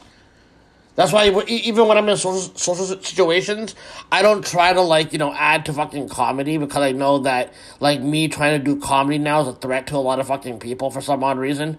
Like they, they, they felt comfortable with me being down and out. So now that I'm actually trying to go and do my own vision of what I fucking see, my um you know my comedy persona basically, like they don't fucking like that. So like now even in social set- settings, I don't even try to uh, crack fucking jokes because uh, I know that like it's gonna get like no laughs whatever because like they try to like you know organize that in group chats and fucking amplify that.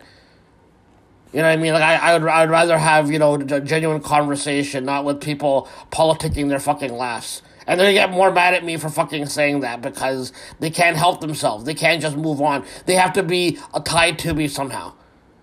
I don't, I don't, I don't want to be associated with a lot of fucking people anymore. Like people don't fucking like me, you know what I mean? Like they they don't, but they still fucking need me, and they know that they know that I know my fucking value, and they they know that I can see through why they're trying to be nice to me the last couple of years on some level, while fucking putting in fucking random jabs.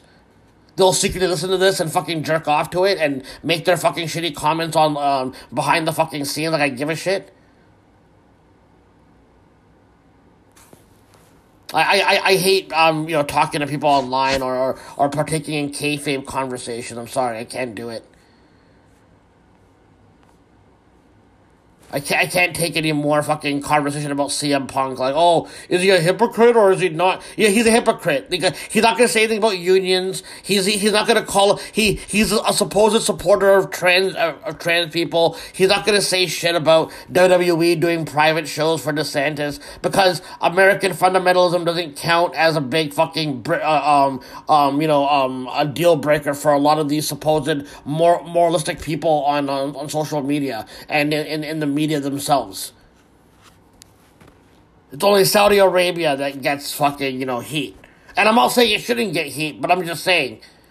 Plus, plus, I, I'm I'm one of the few people that are, you know, actually predicting that, you know, that Saudi deal, you know, with WWE was always designed to go like, you know, with, the- with, with like it was supposed to go to Saudi Arabia, but they had to prolong it. They, they, they had to make it even more, um, you know, like, they go, this, is- this is going to be way too transparent to show where we are. But, like, you know, they, they had to make it seem like this has been a big plan of Vince McMahon to readjust. And, you know, he, he, you know, that's why he's declaring, you know, Saudi Arabia being their home and all that kind of shit. That's why they're opening a big display in WWE. It- It's like, it's like WWE is going to be, have a, have a, you know, uh, a brand there, basically.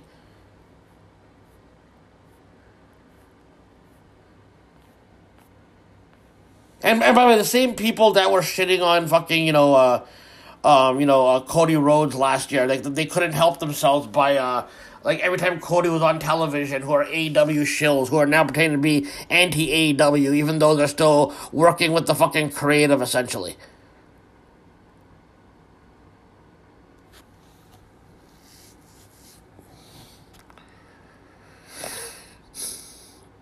you know, and and they hate that their work shoot shit.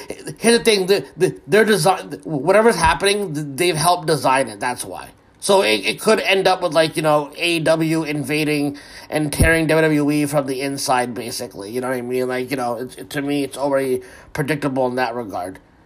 Maybe CM Punk pisses them off. You know what I mean? Like the, the thing is, they keep saying, "Oh my God, uh, the uh, people are, are are worried about CM Punk." Um, you know, be, like, dude, this industry's been run on fucking white supremacy, racism, um, you know, rapist shit, pedophile shit, uh, very fundamentalist shit, and you're worried that CM Punk, like, you guys work for somebody that has, like, you even though I know we're supposed to rehab Triple H. I, I know wrestling fans have no fucking real morals. They just pretend they have fucking morals. If, if they did, they would see that Triple H is just as problematic as fucking Vince McMahon is. So now it makes all the fucking difference because Vince McMahon is the main fucking person, basically. Doesn't make any fucking sense. They're all fucking hypocrites. And and, and I hate when people go, oh well, uh, it's just one person. I hate when people name because to me that's that's just a safe way of uh, you know, it's just a safe way of going at going at the system. To me, it's just a safe way by pointing out one cog who's problematic.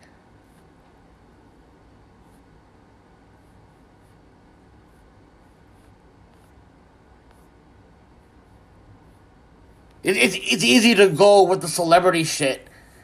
You know what I mean? Because a, a, lot of delegation with different communities pump up fucking the like you know the like it, has been more obvious now with the you know with, with some of the Palestine Israel stuff about how it's making it more about the public figures and celebrities when it should be focused on the fact that maybe we should point out that there's a possibility of uh, you know uh, a fundamentalist fucking prophecy being fulfilled here and it would re- maybe because again maybe it would reveal that we're not really uh, uh, we're, we're not really a democracy and we've always been r- ruled by religious fundamentalist rule basically but it's just because the Western world likes to pretend that they're a democracy and they're not the the uh, wait, uh, not theocracy like the Middle East is.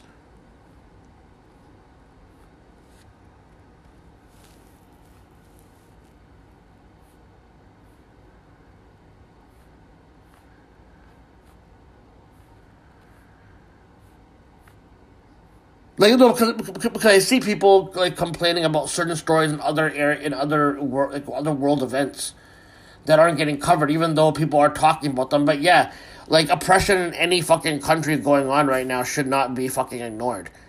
You know what I mean? Like it should all be fucking mentioned and show the overall view of where this is going. But if different members of the delegation are focusing on the sports entertainment like, like you know, what they call people should go at them for not mentioning what's going on in other fucking countries. They're focusing on the sports entertainment. That's why I'm trying not to focus, even though this is supposed to gaslight us. Like, I'm supposed to give a shit. I'm supposed to give a shit that fucking John Jon Lovitz, the comedian, is like getting into it with a bunch of fucking post left people who are probably gonna rehab him down the line anyways. You know what I mean?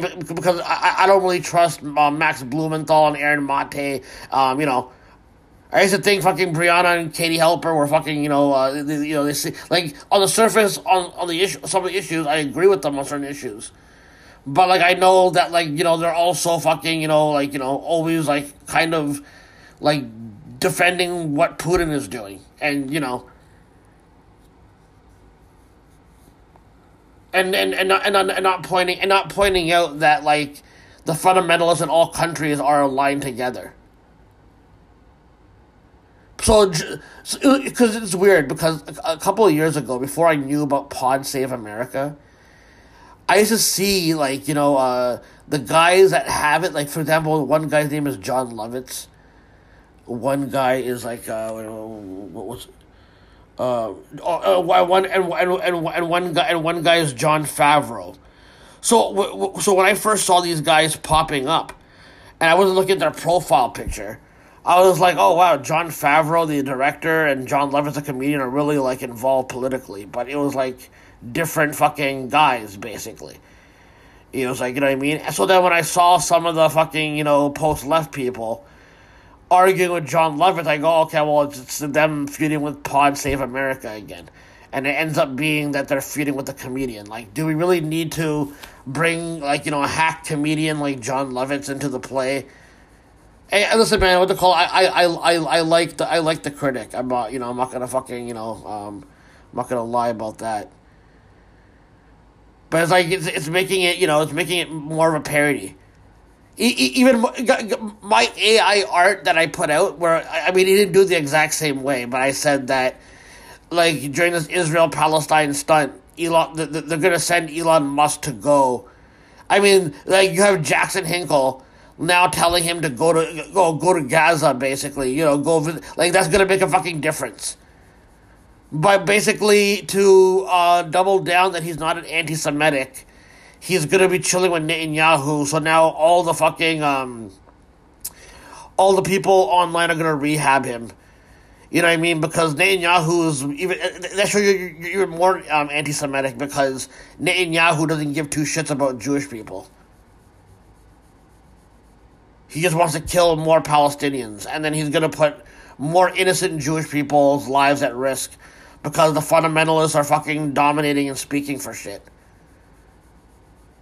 I can't keep up with every because again, those news people that took time off for Thanksgiving, so I didn't know what to look for in the news. Basically, you know, I follow a bunch of news stuff, but it's just overwhelming. And you also don't. And, and the thing that also turns me off is that a lot of the stuff that's already pissing me off because I'm already fucking, you know, uh, I'm really angry at the fact that fucking, you know, uh, you know, uh, people in Palestine are just being bombarded. And it's not gonna, even if you put a fucking limited ceasefire and all that kind of shit, they're still finding a way to snub journalists. Like, uh, Palestinians were fucking, sh- were, were shot in Vermont. Three Palestinians were shot in Vermont and and and my and my trolls right now are are in the middle of all this are amplifying that people are gonna fucking come and kill me. And, and, and, and I know me saying that a bunch, a bunch of people that I know that listen secretly that don't fucking like me, that are gonna make their fucking shitty jokes, even though, like, the people that are gonna be laughing at your shitty jokes are, are only laughing because they all have a mutual hatred for me. It's not because any of you are actually fucking funny. So, um, I know a lot of people don't like you know would love to take it on the chin by that, but what, what, but called? You, you, a lot of you guys are gonna be fucking you're you're never gonna heal for the shit that you're fucking doing. Your soul's gonna be fucking lashed onto ugliness for the rest of your fucking life, and I I, I don't want anything to do with it and and a lot of these fucking um, you know people who are um uh, you know I, I, right now they're doing it with like you know the, the the typical stern trolls to make me instill paranoia with the cold so that they're gonna close the subreddit eventually. They have it open right now, but they're gonna close it eventually. They're, they're, they're hearing what I'm saying. I'm posting it on on on Twitter, um, documenting um the threats and all that kind of shit. Um, and it just shows you that I've angered a lot of fucking people when they do that. And these people, to me, are people that have been at the insurrection. They're um, white supremacists. They fucking align with a lot of fundamentalist fucking right wing fucking people. So fuck them. I don't give two shits.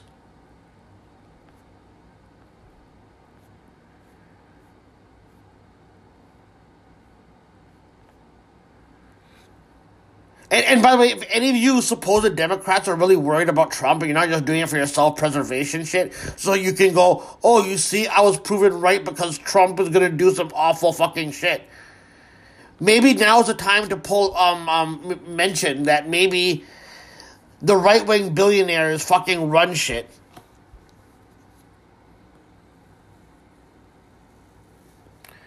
The right wing billionaires run shit, and, uh, you know, um, whoever the world champion is is not gonna fucking it's not it's not gonna fucking matter um uh, who the world champion is because the right wing billionaires the fundamentalists fucking have control. So they're gonna so you know it's not really Biden lifting restrictions on Israel to be able to use weapons.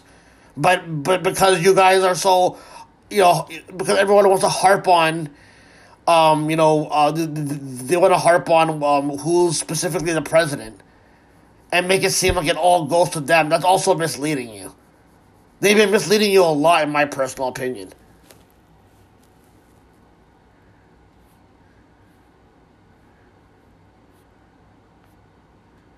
So if you're really concerned about Trump in the future and not just doing pretentious self preservation bullshit,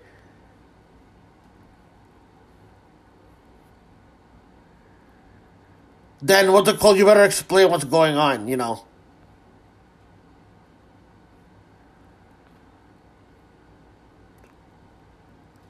But this is how I mean. Not only are we, uh, uh, you know, again, this is like a, a, whole fucking show. People are fucking dying, and uh, people just want to pretend like what's going on here is like you know really really fucked up. You know, we just want to pretend like it's fucked up in the sense that, um, that like you're just playing out the way it's playing out. Not that there's like a premeditated plan for this. We have to pretend like there isn't. There was a shooting in ha- in Hampshire whenever I hear Hampshire, I always, I'm always, uh, you know, uh, I, I always just assume New Hampshire. Whatever. I, I, I don't know my geography, amongst other things, which is why, you know, maybe another reason why I shouldn't be alive. But the so the, the shooting in the psych, psych, psych, psychiatric ward of somebody who was like a security guard but was also an ex cop. And to me, it's like, are they trying to make it obvious? Like, are they trying to make it obvious that there's like some? Because again, the, I, maybe I just watched Gen V, and talking about the experiments going on in certain psychiatric. I'm not saying in all, but like in some of these psychiatric wards, maybe there's some fucked up shit going on.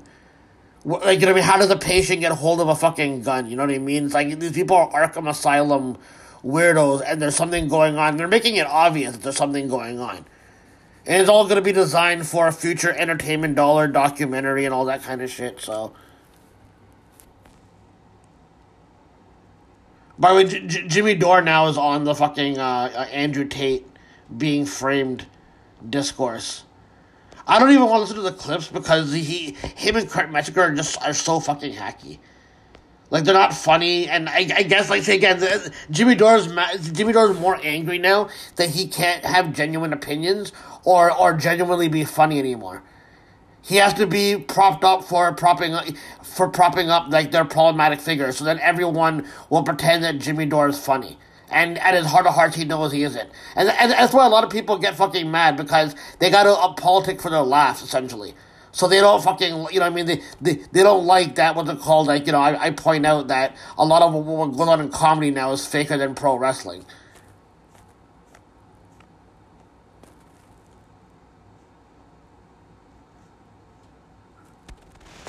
He's also pretending that 6th didn't really happen in the sense that, again, I'm telling you, if, if there's proven that there's feds involved with January 6th, a lot of you on the left just hand it over. Um, you know, again, and, and by, by design, because maybe a lot of you left people who pretend to be left at least, and are waiting to join the fucking heel side are gonna reveal that some of you are, you know, you prop up these like problematic fucking figures and talk about them, but you offer no like solution to what's gonna fucking happen. You don't tell the overall view of why we're um, constantly seeing these people. It's not with the intent that people are going to hold them accountable. It's for the intent for them to exist.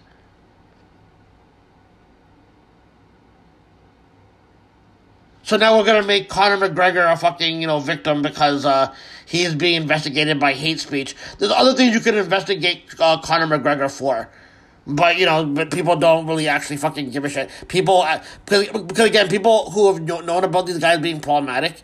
The the, the funny thing is the people in, in this world who like become moral about other things in the past, they uh, go radio silent with so much of the fucking. Uh, um, you know, or they talk about the bare minimum of, of some of this shit, basically.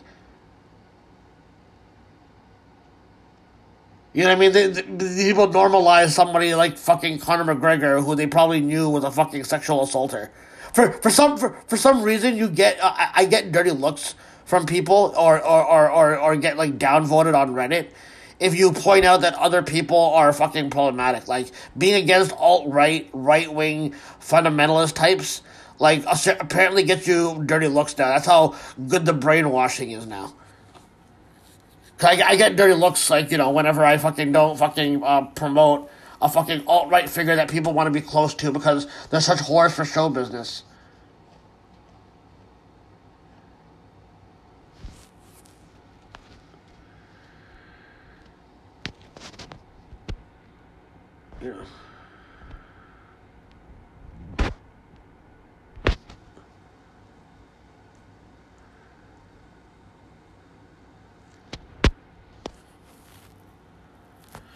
Oh shit.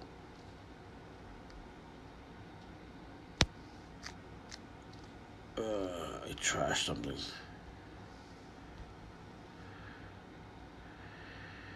Uh,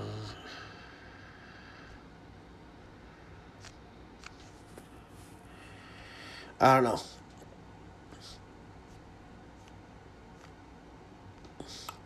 So yeah, we found out again. I mean, we're, we're, gonna keep finding out more about Diddy. I, I can't go through all these details because they're, they're, just disturbing. You know what I mean? Like I, I, I don't I, I can assume because I'm looking at the overall view of of this entire industry. And, and and while you're making fucking you know like, like Diddy the main face right now, you could be doing an overall view of the fundamentalist shit that's going on. The only reason why they're being canceled is is because like you know they're they're, they're gonna be on the fundamentalist fucking side.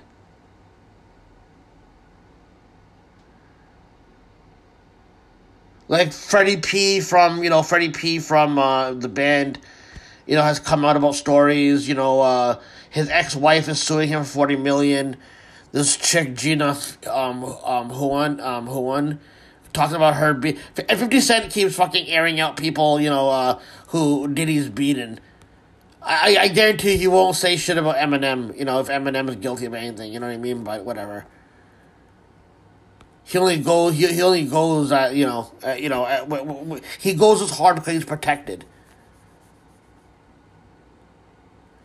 Like even Ja, ja Rule's ex-wife apparently said that you know, like, again this is like not because of Diddy only, I'm talking about people in the industry as a whole, like the executive thing, about making people like I'm telling you, forcing people into becoming um, prostitutes, and and so his ex-wife claims that um, Ja Rule became like an industry prostitute, which is probably why he, like again, when you're forced into that and you're like and you're around different delegations, like you know the the, the like you know delegation of the gay gay community in conservative circles, blacks, browns, you know Muslims, Christians, you know. Like the funda- like you know, the, like like the religious type, you know, the fundamentalist type. Eh, eh, If you're around around around those people, and that's so if Ja Rule's around like you know some of the CD people in the industry while he's doing this stuff, right? Let's just say this is true, whatever. Right, the, the, the stuff that his like, it I, I don't know if it's hundred percent true. His ex-wife claims that, but you know if that's true, and then he was like he he came out kind of like a little bit homophobic. Then it, it makes sense to me why people end up becoming homophobic, and uh, instead of talking about the overall view, they want to fucking condemn one fucking person, but you don't want to fucking disclose what goes on behind the fucking scenes. And if you're someone like that, that means you're okay with the sexual abuse that goes on, and everything that you say is a fucking lie.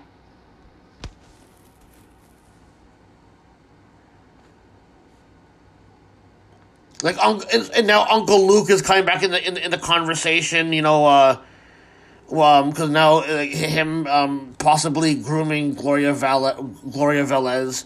She's talking about that on Vlad TV from time that I saw her or whatever. You know, from when I saw old interviews.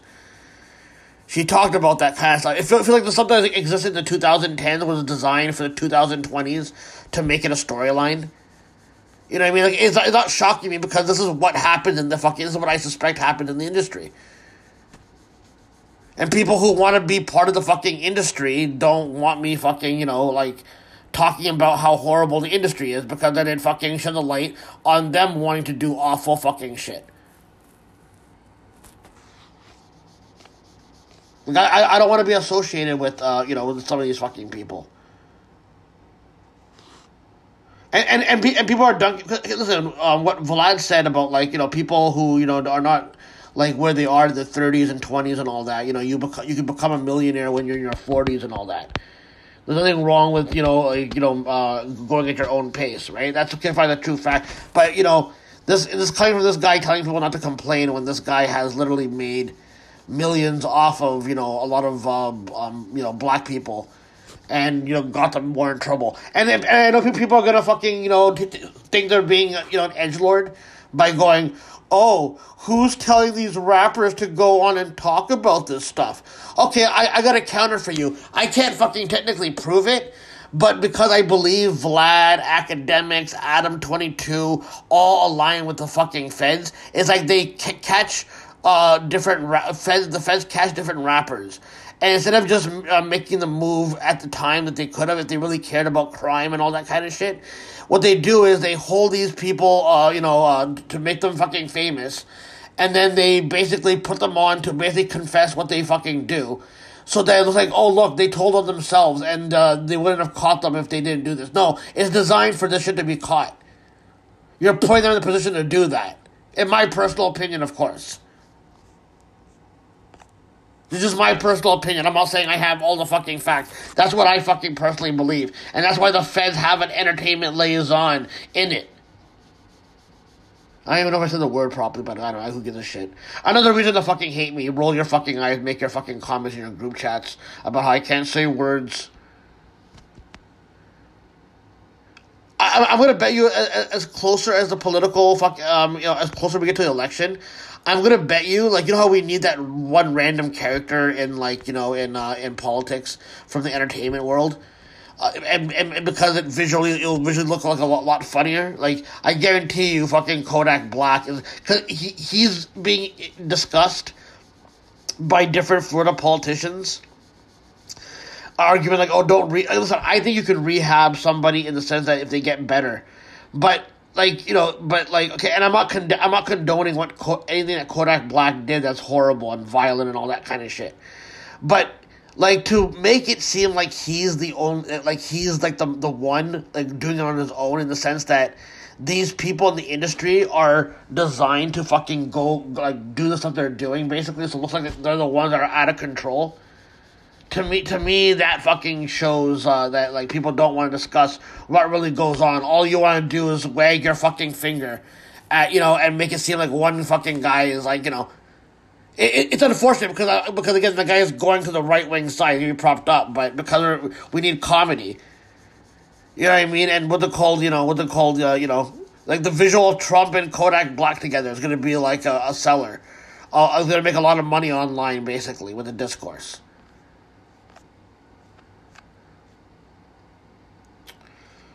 Apparently Bruce Willis is um, apparently people are like are like you know like ready to say goodbye to Bruce Willis because he has dementia and he might be dying soon.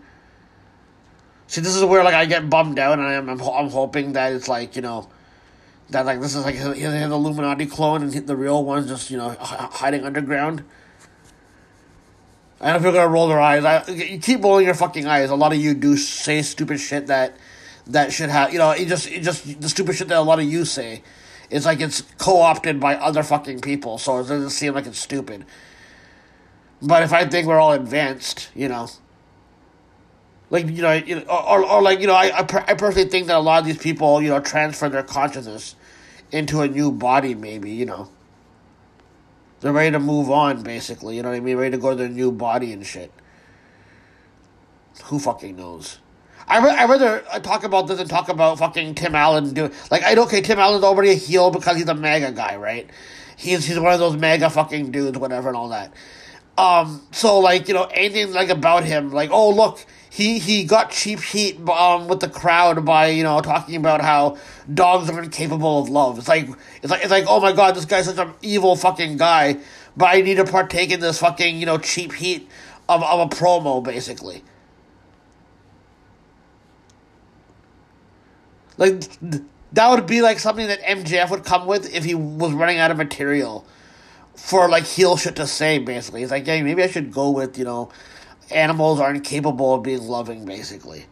And then he breaks into a, an origin story about like the fucking pet that he had when he was a kid, you know, walked out on him. Like you know, maybe the parrot he had or something like that was like, you know, sick of his fucking you know talking shit. So like, the parrot would talk. I don't. I don't know. I'm I'm, I'm creating discourse that is like you know nonsensical, but the world we live in is nonsensical. So I mean, this is, could be tomorrow's news cycle, anyways.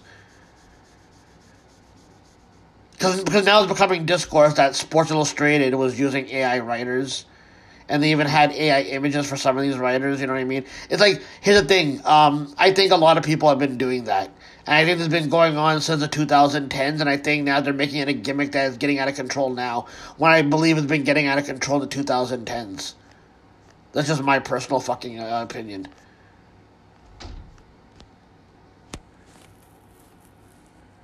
You know?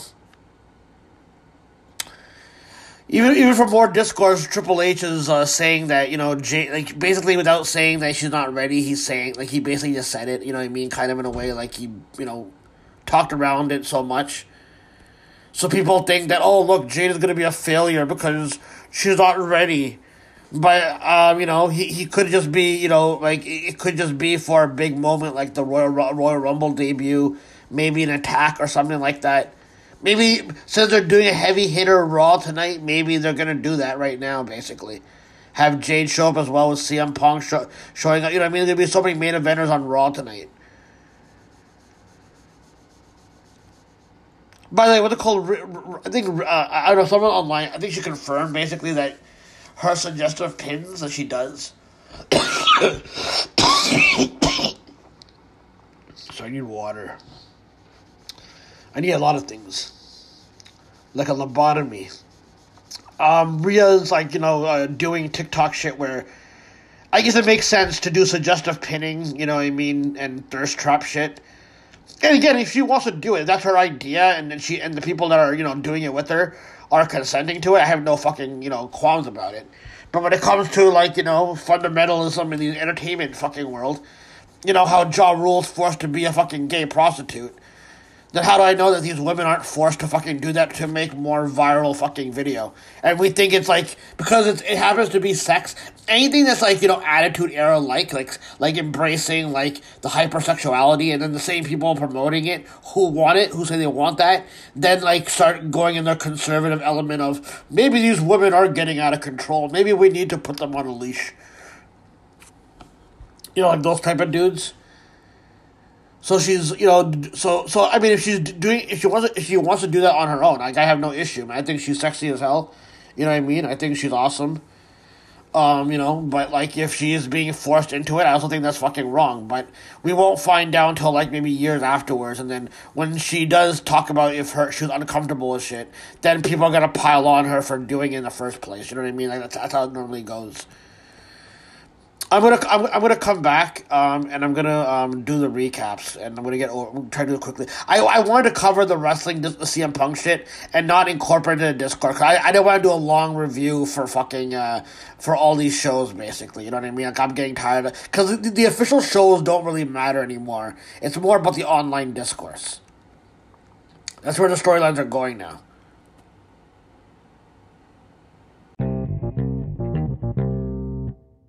Okay, I'll just get to the Survivor Series, Collision, Rampage, all that shit. You know, the show, uh, Survivor Series, the show's alright, though, uh, you know, kind of been overshadowed by the punk discourse, but the thing is, the show not be, should not be this long. I know they're advertising and they're doing all kinds of video packages, and I get the money, but they can still keep these events shorter.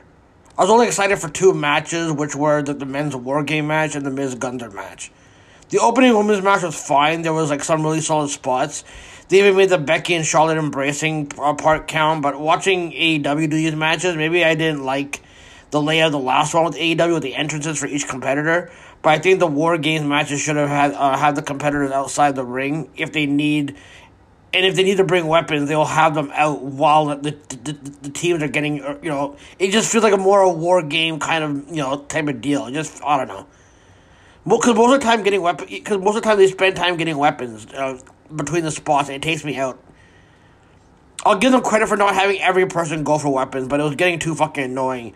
And the cage isn't isn't enough, but they, you know, it, like it, it, that's not enough of a gimmick. But it just the layout for how how this is done. I, I felt the men's war game match did a lot better with at least not making it seem like people in the cage just wait around while other people just kind of pull out weapons it's cool that WWE is doing doing the match, but it just feels overproduced. And I think that the three that the AEW have done have honored what the match uh, was in the early in the eighties and early nineties. Although the last one was not as well laid out with how they did the entrances, but at least it was still he- a heated feud for the most part.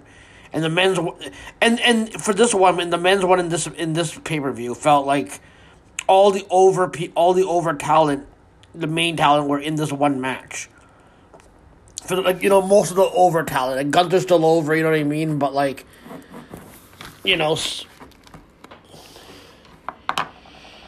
I don't know. So uh, the women's war game match: Becky, Charlotte, Bianca, Shotzi versus Damage Control. so Becky and Bayley started. I was not looking forward to this as much because I know the the WWE War games are watered down compared to you know a, even N- compared to NXT's versions. I, I think. I was looking more. I was looking more to the fallout from this than an actual match. But the, the men's one was the one I was hyped for for, the creative going in. Um, but for the creative for this one was not good going that great going in. I didn't want to do move for move because like you know I mean it's pretty fucking standard, but it was pretty much back and forth, and they're moving rapidly to make it feel as heated as possible, I guess. The one main big spot was Bayley getting a suplex between two ring space at one point. Becky got multiple drop kicks to Bayley against the cage for the disarmer. Dakota poked through with the kendo, uh, so her getting physical means she'll probably be competing soon. Even though she didn't take a bump, but I just, you know, it's more and more she's getting more physical. It let Bayley get the advantage with the kendo shots before Shotzi comes out because the babyface got the advantage by the fan vote. Then we needed five minutes of getting weapons out. I said it should be the competitors around the ringside area, like I said before. But Shotzi launched off a chair onto Bayley. Bayley intercept. Uh, uh, um, she intercepted between the rope tope with the in, into the ring like it was a draping DDT. And uh, Bayley was caught in the middle of the rings between Shotzi and Becky, who had weapons, so she opted to climb the cage where the babyfaces met her and slammed her head against the cage and knocked her down. And they jump off for like a basic strike, essentially. It wasn't worth all the hype, but whatever. Io came out, she grabbed a chain. She was trying to throw Becky around while with it being wrapped around her. Io did a double springboard dropkick to the babyface. She got double knees. Before the next baby babyface got in, the heel superplex Becky. Bianca came in and started whipping, you know, all the heels with her with her hair. Props, um, props to her for not grabbing more weapons. Bianca planted Io over over her head like a power bomb into the garbage can. She hoists her up. The the heels grab Bianca's hair, but she backflips and gets a double suplex on them. Shotzi and Becky both do the leg the leg drop splash combo off of different ropes. Kairi marches down like a pirate and went all all the trouble to pull out a trash can, a trash can lid. She used it like a shield. She was just hopping around and waiting. I guess I don't know. They buried Shotzi under the chairs and Io launches on uh, launches Kairi uh, up and Kairi does the insane elbow. Bianca presses Io up and throws her um, onto the onto the heels. Everything seemed awkward, just random chair shots, you know, for a bit. Charlotte then comes in and gets a bunch of offense. She does a fallaway slam to Io onto Bayley. She did one to Kairi on the rope. Charlotte caught, um, you know, uh, caught uh, Io's head scissors and power bombs her into the cage. Charlotte did a double blockbuster to. I mean, it was natural selection, but Cole said blockbuster, so I just put blockbuster. Uh, to Bayley and Io, um, the heel, the you know, um, Becky and Charlotte face uh, face off for some reason. Let the heels attack Io and uh, knocks Charlotte off the top. Io's at the very top of the cage and gives um and gives part of a chain to Dakota, and she attaches it to a garbage can. Why do that when you can use the, the, the multiple garbage cans you have in the but whatever? Okay, who cares? But Io has a can over her body. She she did this in NXT, and dives out into all of them. The camera was focusing on, it, so we didn't have to see all the people just stand there. Asuka then pulled out a bunch of black and blue kendo sticks, a table, and for some reason a fire extinguisher. All the babyfaces are laid out while the heels have the kendo sticks. They chain Bianca and um, Becky together. The heels do basement drop kicks to them. Asuka did a leg drop to Becky trapped in a garbage can. Bianca and Becky do a double power bomb on Bayley and Kairi, and Charlotte moonsaults off the top of the cage onto the pile. And Bayley still kicked out. Charlotte and Becky get offense on Bayley, then a double suplex on Io, and then a double power bomb on Kairi. Then they both hug, and it gets a big pop from the crowd. So I guess that worked. Charlotte has Kairi in the figure eight while Becky has a disarmer. The heels intercepted. There's too much going on here. But Shotzi and Bianca did a doomsday device, but Shotzi drop kicks. Um, Becky gets an inverted DT on Kairi. Bayley gets a rose plant on Becky. Shotzi does a cutter. Bianca uses a fire extinguisher. Io hits her with a chair. Shotzi gets a straight jacket German. They all just kept doing moves one after another. Bayley takes the bullet for her team by taking Charlotte's spear. And Shotzi does a senton. And Bianca does a KOD. Then Becky does a leg drop on Bayley through the table. And then they win the match.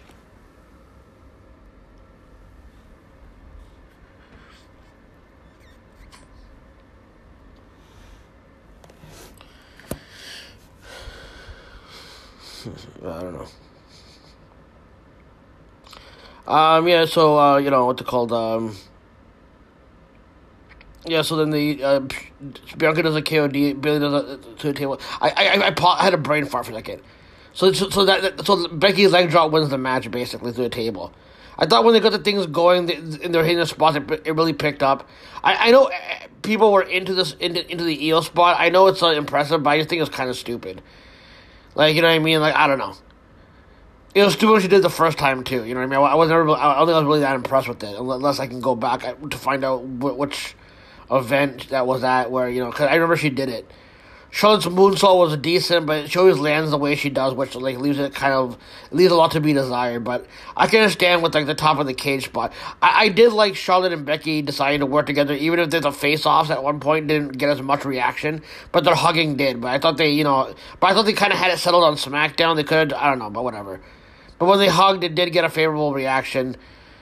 I mean, there, there's some dope spots in it, but it's all about the follow up of this match because Bayley did come off as a babyface by taking one for her team, which will let them, which will, let, them, let them be disappointed in her.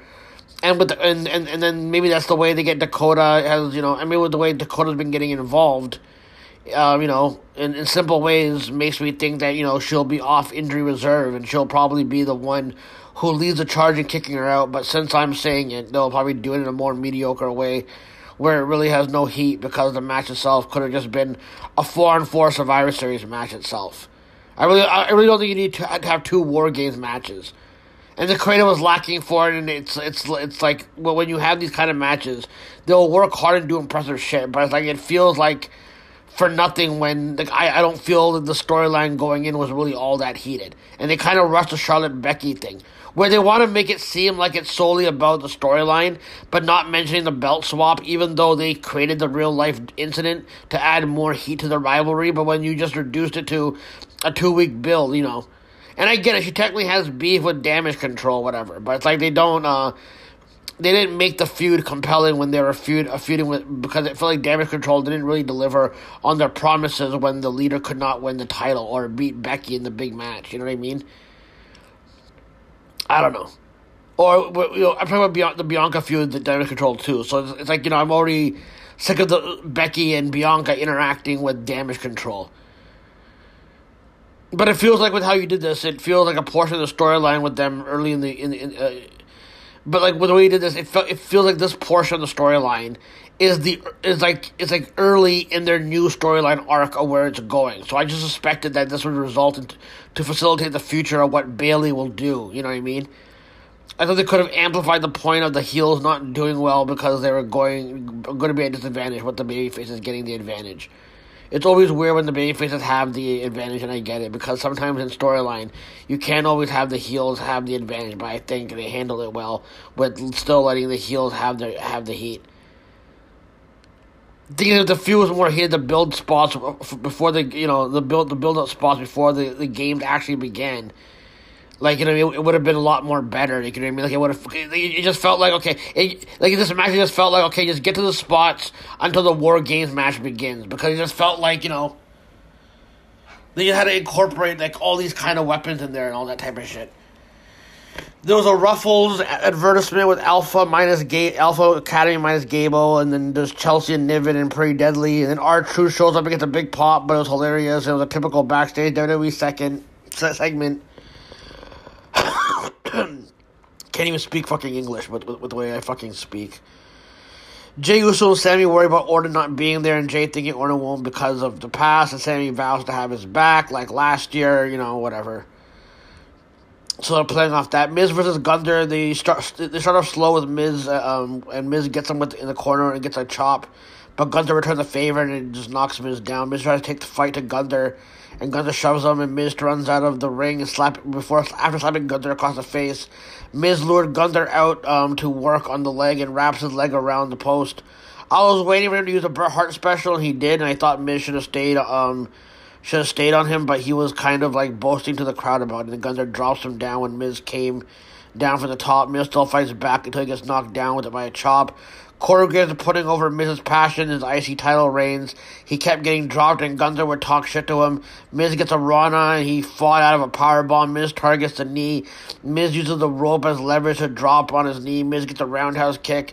Miz got some, um, you know, some above average roundhouse kicks on Gunther. I think, you know, better than usual, actually. Miz got a tilt a whirl DDT. Corey Good actually called it a satellite DT. Uh, Gunther escapes the, the escapes the, the finisher, does a shotgun drop kick and then a power bomb for a near fall. Uh, he could not believe that he kicked out the power bomb. He slaps him around, tries to put him in a sleeper, and Miz pulled off the buckle and low blows Gunther uh, twice behind the ref's back. Does a skull crushing finale for a near fall. The crowd got into it actually. Miz signals for the finisher again, but Gunther avoids it and he puts Miz in a sleeper. Miz brings him to the exposed corner, and Miz uses the Bret um, finish with Piper for near fall. Gunther gets him with a lariat to fend him off. Gunther does a splash, but he didn't get all of it because of Gunther's knee. So he, he so that he opts to apply the Boston Crab. Miz gets to the rope, and then Gunther pulled him back, and then he pu- pu- puts a knee on Miz's neck while doing the Boston Crab. So it's like a, you know, uh, you know, li- like a lion tamer kind of shit. You know, good match. I, I wanted to be more rapid and intense, but this was the best I could hope for. But what made this uh, finish dope? You add another finisher. But it, it didn't. It, it didn't seem out of desperation because the knee to the neck was the, the definitive spot in in the match of uh, of the of the finish. But I like that Miz didn't change his style in the sense that he still cheated and did whatever he could to win. And I felt that in the in the promo package they should have shown that part where Miz mentioned the heroes who wore the title because the Bret spot would have meant a little bit more. I think he should have borrowed from each champion that he named, like do a Randy Savage guillotine to the you know to the you know to the you know to Gunther like to like land outside, Rick Rude neck breaker, maybe try for, for a perfect plex. He clearly didn't take Bret Hart's advice on how to do the figure four spot because he almost dropped on his head. I, has explained how to do that spot because if you just drop down, you'll fucking get concussed easily by doing that. But I did like the attempt of the Piper and Bret finish. People identify it more with Austin and Bret, but when he did it to Piper, I was really impressed with that one. You know what I mean? I didn't think it was needed to be this long, but it was still impressive. And I know some people are disappointed Miz didn't win the title, but like I said before, this is what you should have title matches like serve as matches you look forward to because the talent sold you on the match. And oftentimes people just want a solid defense, and that is like the best we can hope for. But you know, um, but I thought this was has been, this has been a good couple of months for Gunther to have a bunch of decent feuds for the title, like actual storylines, and with dope promos as well. I thought this was a pretty good. I thought this was pretty good. It was one of the the one single match I was looking forward to. Obviously, it wasn't the quality of Omega versus MJF or Punk versus Mox, but I enjoyed this build for the title match a lot more than I enjoyed the build for the other matches. Judgment Day segment showing off about how the baby faces destroying themselves from within and with Orton on their team. They were really laying it on thick, and I didn't think it was going to happen at this point. I thought at the very least we would have some of the some shit with Jane Orton maybe, but it was pretty straightforward for the most part. I mean, people did try to compare the storyline of Orton showing up to what AEW did in this, in, in, in, but this is what WWE does. This is their style, and I wouldn't I wouldn't mind a show long pay per view story of someone who's gonna be a partner in a multi man match is being a uh, like oh he's gonna be there or not. Like it, it's like you know, it's like th- that's like a little build we can have for it. You know what I mean? Like you know. Was like it wasn't overbooked like how MJF did. The MJF and Adam Cole one was really like you know Attitude Era level. In the worst ways.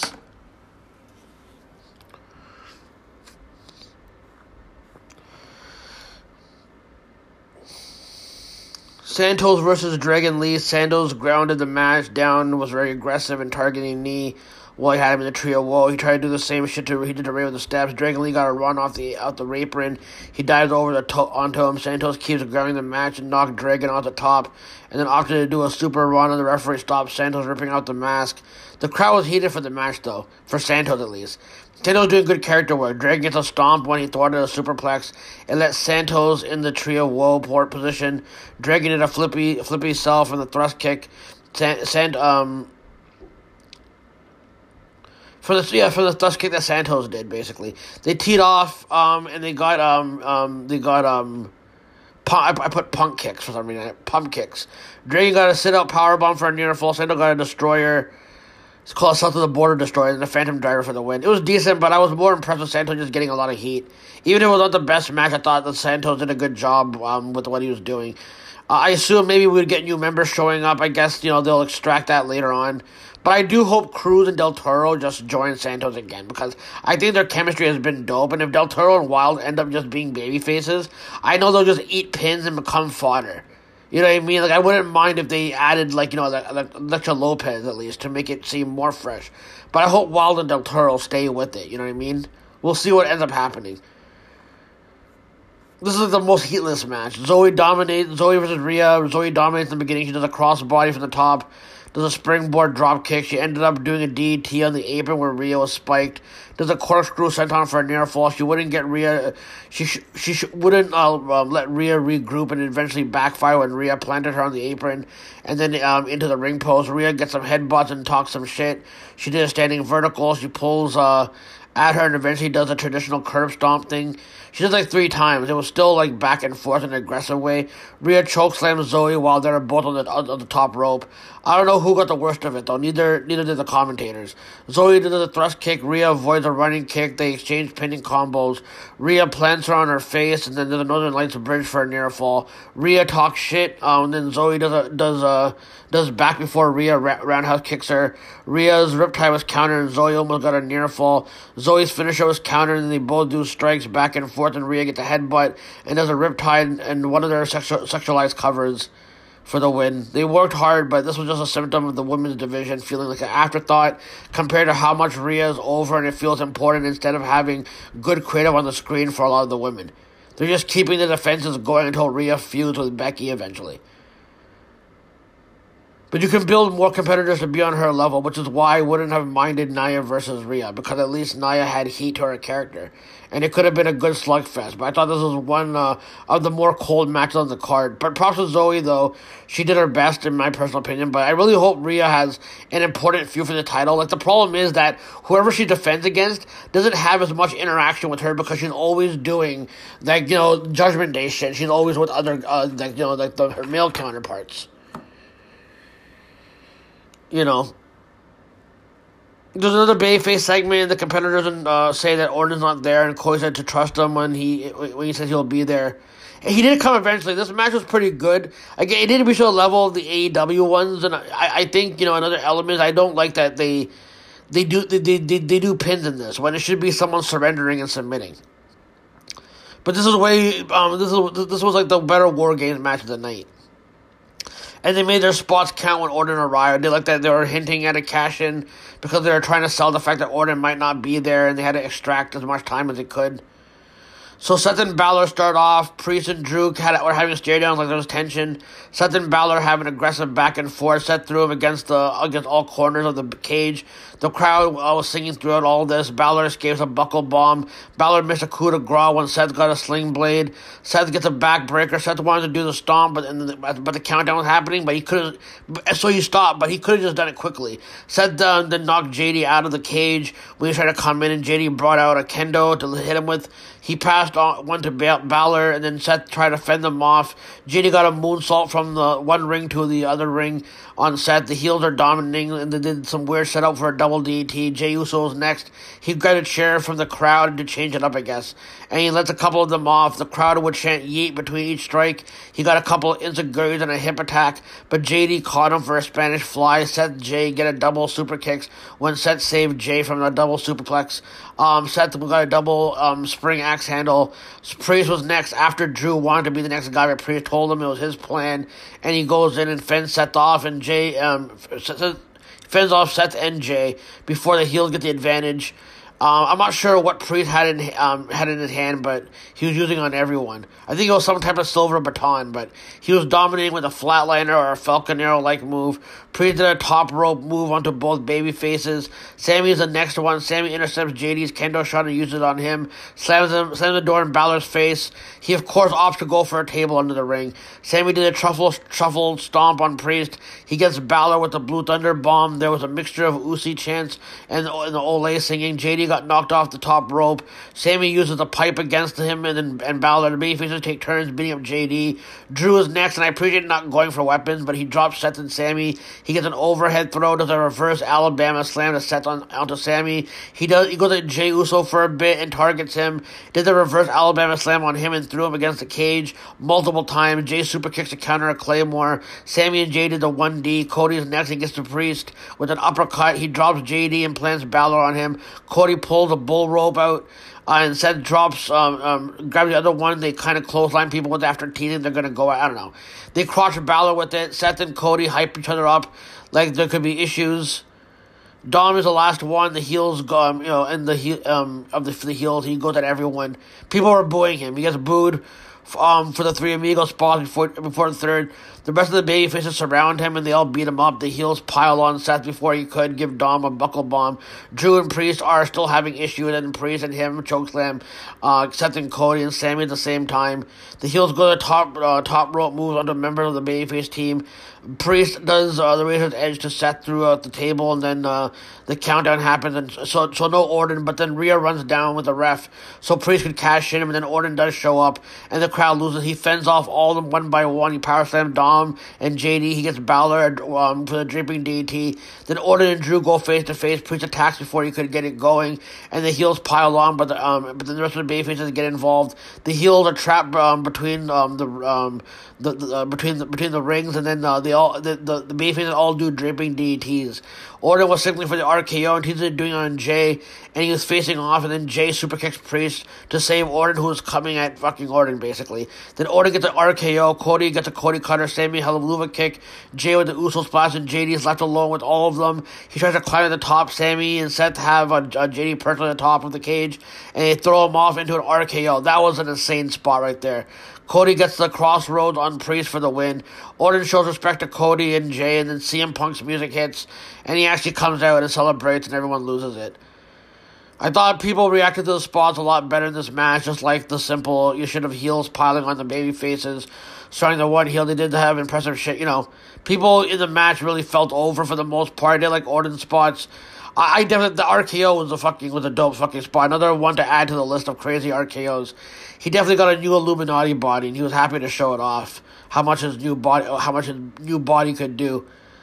This is why I have my own podcast with just me. You know what I mean? I say this kind of, I say this kind of shit anywhere else. You know, I'll get dirty looks because I'm not doing kayfabe conversations. But I did like that Jey did vindicate himself by thwarting an attack. But again, everyone in this match was kind of like overshadowed by the discourse of Punk and what TK, what TK is gonna do. But I was glad that Orton got time to shine, did his thing. I to sit here and pretend the guy was injured for over a year when it could just be that the guy's a part timer now or some shit. You know, I, I still believe he's injured. Doesn't mean that he wasn't injured. But I just thought like, you know, I just thought like you know it's kind of over exaggerated. And they have people on their payroll now to you know keep that shit going.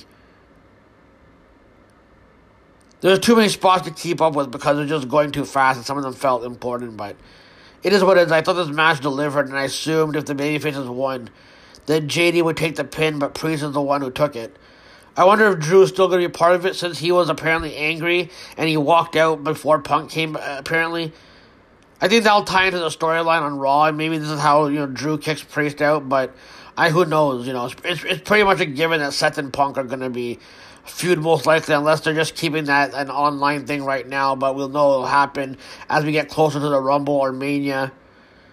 I was happy that the uh, I was happy with the event, but then of course this all becomes Punk mostly, and I hope the people who have gone over really good in this company stand their ground against Punk on the mic, and don't let him just walk all over them.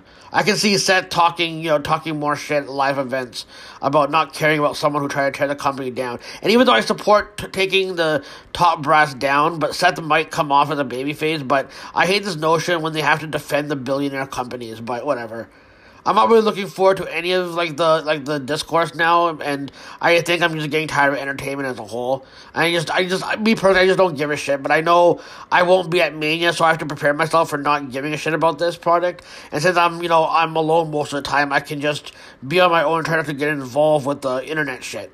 I, I do think I need to like pack this fandom up and just stop watching. But I've been saying this for the last fucking decade plus now. And I feel like every time I every time I do say it, I feel like I'm getting closer and closer though. Eventually, I will um like you know like go to this wrestling place. You know what I mean? So just let the people I know fucking you know ha- have their connections to it. I'll go to Rampage next. Um, the main event was noteworthy because Shibata dropped the title to Yuta, but he's leaving for a bit because some of some matter. Something it's a visa issue, but I don't know. But it was about finally getting Yuta singles victory on the AEW brand because he's not had a singles win on the AEW brand. I'll get into it, but Hook beat Rocky Romero. This is kind of cool to see Hook mix it up with a vet like Rocky. He's a decorated champion, so Hook beating him should mean shit in kayfabe. Rocky kind of played the default heel, which kind of took me back to the days of Forever Hooligan when I first saw him. He did a vet move after doing a chop battle and just took a cheap shot. Hook did get involved in the main event. It was weird because BCC seemed to be babyface, but Yuta has been the one being more heelish. And I know BCC are tweeners, but it feels like it's not being booked as consistent with other shit. But the story of the first match was veteran status of Rocky uh, going at Hook. Eventually, uh, so essentially, uh, Hook, essentially, so Rocky was actually dominating. I thought Rocky should have been more obnoxious about the forever clotheslines, but nonetheless, Hook got the advantage with the exploder. Rocky sold it well when Hook kicked out of the sliced bread move. Uh, the second one was blocked, and Hook got the Redrum for the win. Pretty decent match, you know. We saw a video package of Yuta hyping himself up about, the, about Shibata taking his title, and since then he's he's not just a pure wrestler; he's an asshole. He's like you know a lot like you know he's basically he's a lot better now. You know what I mean? And he's gonna beat him headshot for headshot, and he vows to take uh, send Shibata back to Japan worse than before, and make um sure he'll never come back for the title again. And with the news Shibata going back to Japan, he may not be back. If that's the case, it sucks that Shibata didn't get it mixed up on the main roster as often. You know. Statlander faced off with Diamante, which was pretty decent. It was a pretty aggressive, and people were into it. It helped that this edition was a live edition of Rampage, right? And people were more lively during the show. I wish you saw more from Diamante because she's good, but we had to have limited time for the women. Um, you know, women. Mercedes did come out during the during the match, who was talking shit to Statlander. I was glad they were using Statlander after using the t- losing the title. It feels like her and Willow are going to be feuding with Mercedes Diamante because after the match, Willow made the save. There was a dope spot with a backslide, which looked really intense. But I was like, I was picking and choosing which move to talk about. But the DDT and the sliced bread were really well done from Diamante. Stat one with a discus lariat, and then the heels attack. Willow came out. This will be the usual like repeated shit for feuds, and it will be the most basic shit. You know, you know what I mean. Like, there'll never be any more character development from it. You know, I don't know. Garcia cut a promo that was done before the show in the seats in the in the in the in the you know uh, in the crowd, putting over how important this mini G one is and how people are coming in with momentum and how it's uh, coming in and uh, how how he, how he's coming in off off of different losses and his confidence is not really at a high level. Kingdom came out for a match to cut a promo about No Neck November and how Roddy is not here to celebrate. He blames Andretti for trying to kill Roddy, but Roddy is no lesser man. He's a damn hero, and he proved that sometimes heroes don't wear capes, they wear neck braces.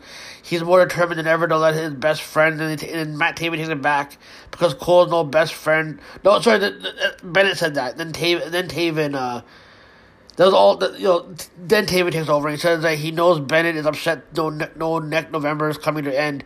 He said no. He said neck the halls, and they're bringing uh, uh bringing uh, a next strong New Year. And he cuts to the chase and said MJF is, is, is a devil. And he mocks MJF's promo about how the devil has arrived in Philadelphia. He said the idiots in the crowd know he's a devil, and basically said that um they they set their and they basically set their eyes on the ROH titles which I will imagine that will happen at Final Battle. The promo was longer than the actual match. They faced off with some job dudes named Duke Davis and Danny Jones.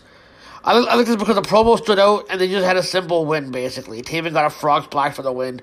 They went back um, uh, back to the other Kingdom theme, not the one that Cole had in ROH. It was a good run while it lasted. The main the main event was good. The match of the show it was the match of the show. Uh, this was the most um, commentators focused on the Shibata story and how the injury has p- impacted his like you know career.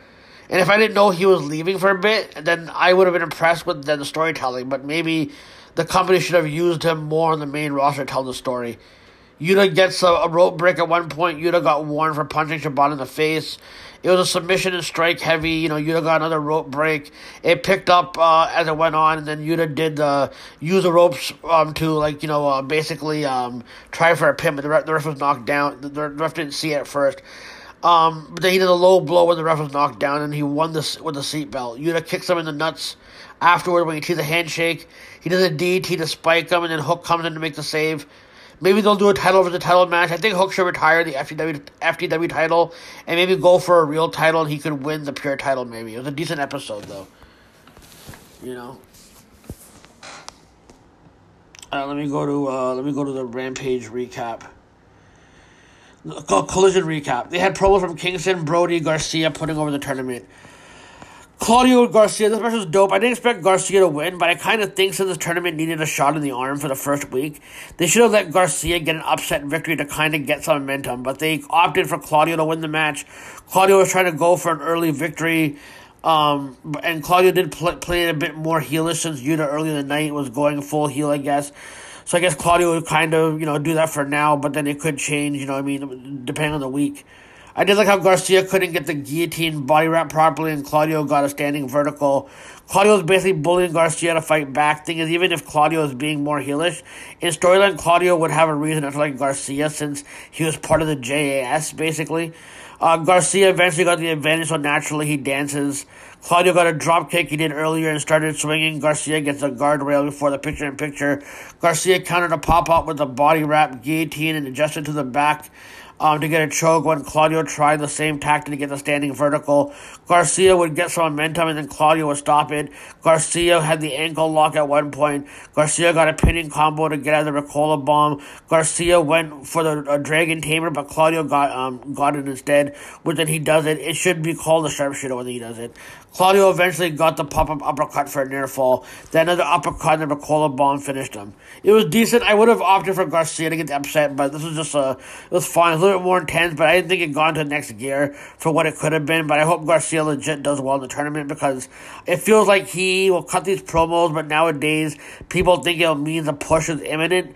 But I think you know the push happens in another company.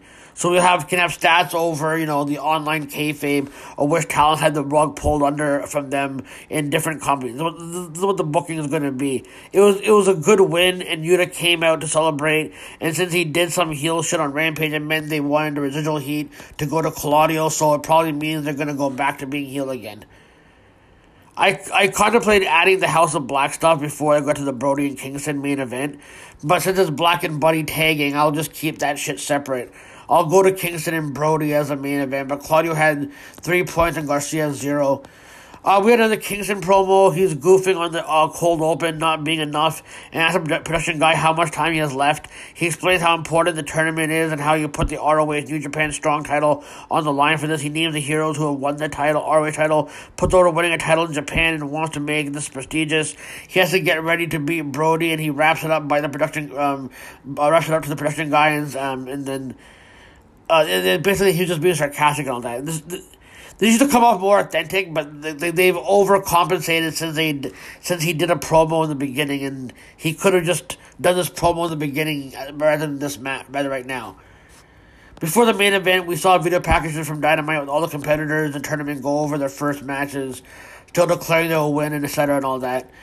So Brody versus Kingston was the main event. They spent the first three minutes to come to stalemates with shoulder shoulder blocks which then turns into a chop fest back and forth. Kingston gets some good, uh, gets good, some good ones. Brody Power, um, uh, but Brody Power, um, Brody Power with the strikes was too much for Kingston. He got a cannonball. Kingston eventually gets a Brody, um, gets a Brody tripped into the steps from a drop toe hold after he was getting dominated outside. Brody ends up doing a low crossbody against a guardrail. Kingston looked like he was uh, killed from the senton, the way he screamed in pain. Um, Brody got a superplex. Kingston collapses as he's being uh, as he's being hammer thrown to the um, to to the hammer thrown from the um, being hammer thrown to, to, the corner from the pain. Basically, he tries to fend off uh, uh, fend Brody off, but he can't get get him off his feet, but eventually he does. He gets a machine gun chops.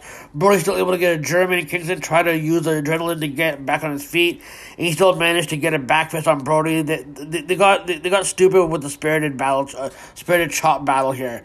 Like the crowd was not really uh, really reacting as much as they would. This always takes me out now, you know what I mean? Eddie got a DDT and an enzuigiri for a narrow fall. Brody uh, back body drops Kingston, and then the Kingston charges into a slam.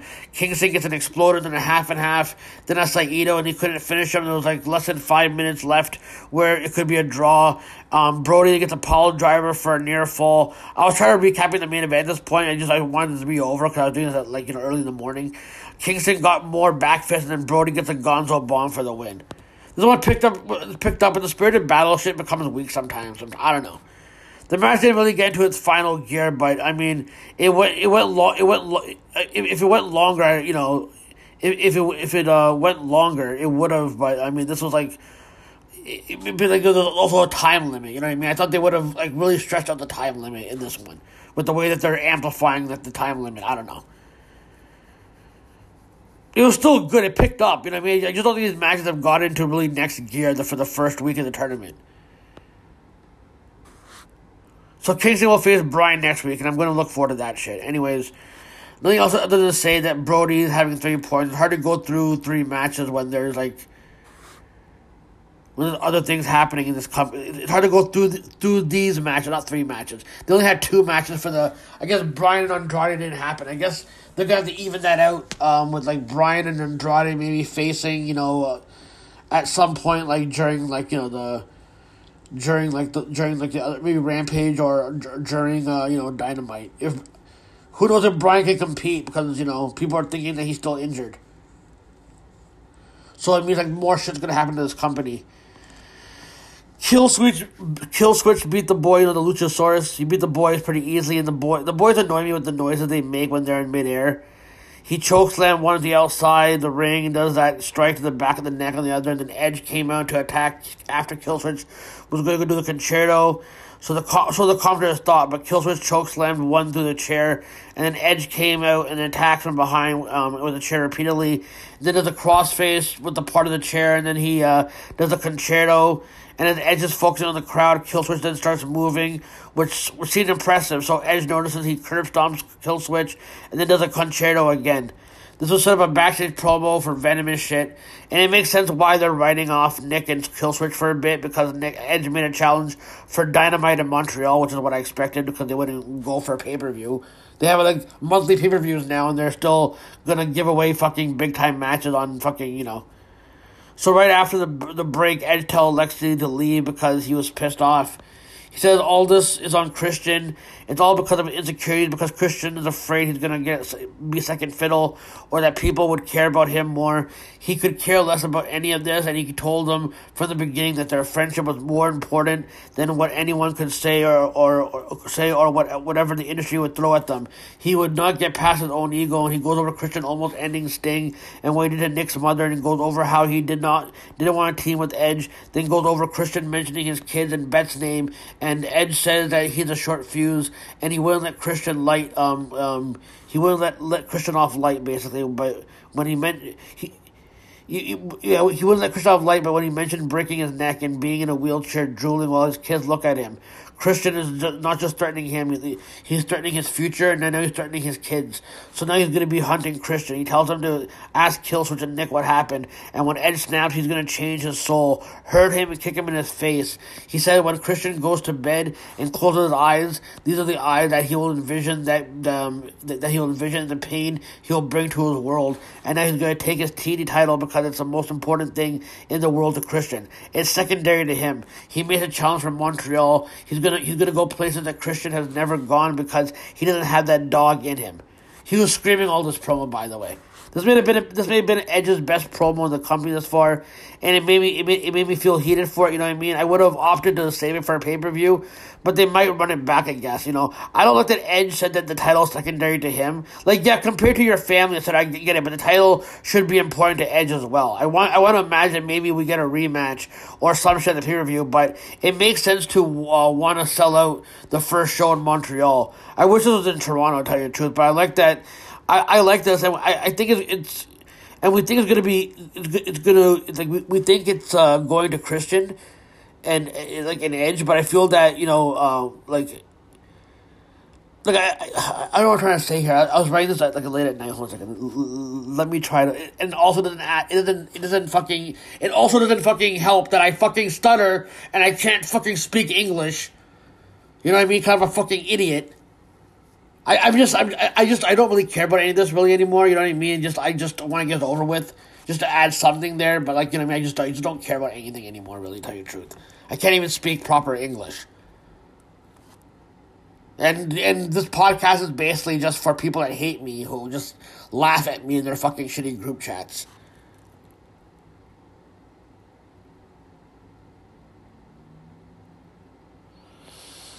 Um, but I, I like this, I think um, you know I think it's like you know going to be Christian Edge, but I do feel that that's where Nick's mother will turn on Edge unless they want Edge to win the title in Montreal. Then the rematch for the title happen at the pay per view, where the turn happens there. Maybe I guess. I like the promo though; it was passionate and tied their history together. And now he made promises for shit that will happen. And this company, they're pretty good at delivering on their promises. House and Black uh, versus uh, you know Komander and Gravity. This was okay match, but they would they would get involved with FTR after the match with the Righteous. Um, Alex just manages a lucha guy. I guess he's just like he's like he's like the Sonny Onoo of the baby faces.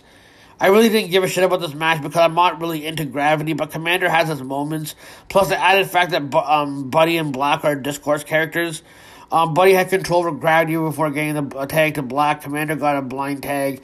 Black didn't know about it, but Black drops Gravity with a high boot. Komander gets a crossbody. Some other high flying moves. Black got uh, some uh, kick strikes to both of them, to both good guys, and then German for a near fall. I think this needed to go to a picture in picture. I thought they should have done this sooner because these guys lose all the time, so they should be should be going 50-50 with you know with, with Buddy and Black. Kevin Kelly made a stupid joke about Gravity and get, getting a knee Armstrong. Uh, Komander shouldn't uh, be getting uh, you know these near falls on Black either, but maybe uh, I just know that not to get invested in the Lucha guys because it just seems like it's a good match. Nothing character wise to get behind. Toward the end, Black and Buddy caught Gravity's tope, but he escaped what they were go- going to do to let Komander get his tightrope run. Uh, the Luchas guys, uh, you know, high flying move were countered and d- d- double pump kicks from the heels. And I was begging for this match to be over, but then they hoist Gravity up into double knee strikes. Uh, Black sit, sits cross legged and wants Komander to crawl over and lets Buddy get a curb stomp for the win. It was a fine match, but this should have just been done sooner.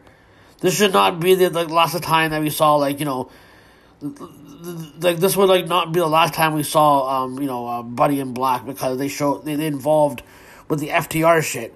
Julia's match was next, so I'll just include it here since it's the House of Black thing. It was also House Rules. I like the order of Julia's champion. She's doing the house rules, where the, the choice for Lady Frost is no countouts. If I can remember, the rest of the rules are, are DQs are enforced, no rope breaks, and 20 second count counts outside. I always thought th- those rules are non-negotiable, but I guess the countouts was implemented. But the commentators weren't explaining the house rules in this in general.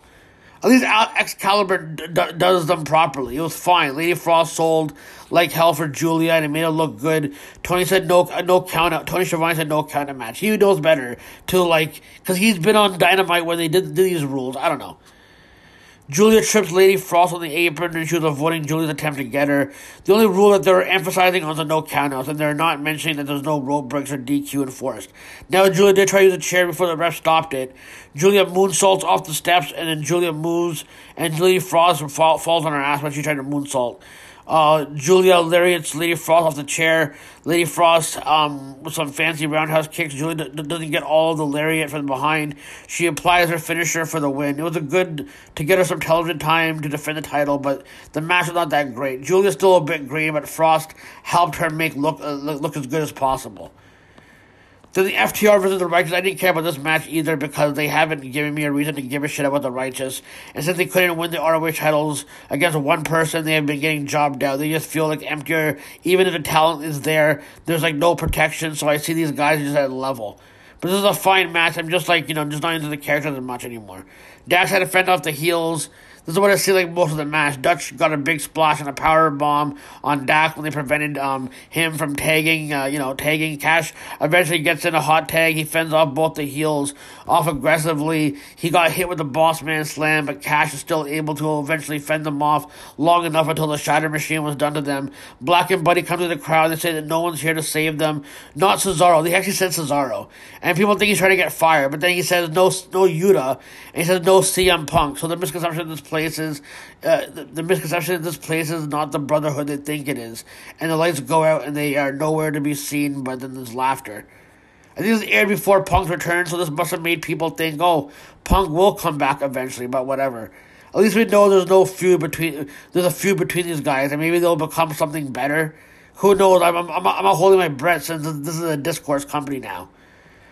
Uh, Callis goes off about having so many, having so many degrees and has a high IQ. He can't figure out how the Golden Jets got a tag title shot. They only tagged to one match and how Hobbs broke them and how you sent Jericho to the hospital. Anyone can get it. And he says that they don't need a team to beat Golden Jets. Hobbs is one man wrecking crew. Hobbs says he's big, black, and jacked, and anyone can get it.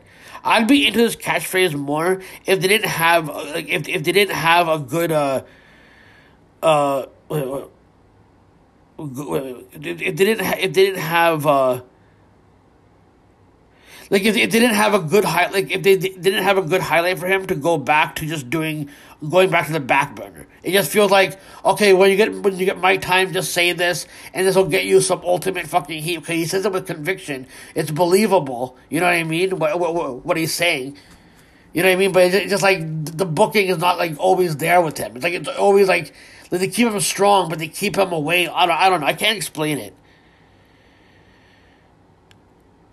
But I'm supposed to be happy that Hobbs cuts, you know, you know, like, like they, they point out the booking inconsistency, and I'm supposed to be happy that Hobbs cuts another intense promo, and it never really goes anywhere. So do a, do Jericho and Omega with titles in the feud with Cal's family? Just I don't know, whatever. They showed a promo with uh, uh, with Andretti and Darius and how they have been teaming up for the last eight months, and then they have good chemistry. But something is off, and then Darius, uh, no, D- Dante Martin shows up, and uh, this was cut from the broadcast apparently, so they had to show it again, and viewers at home.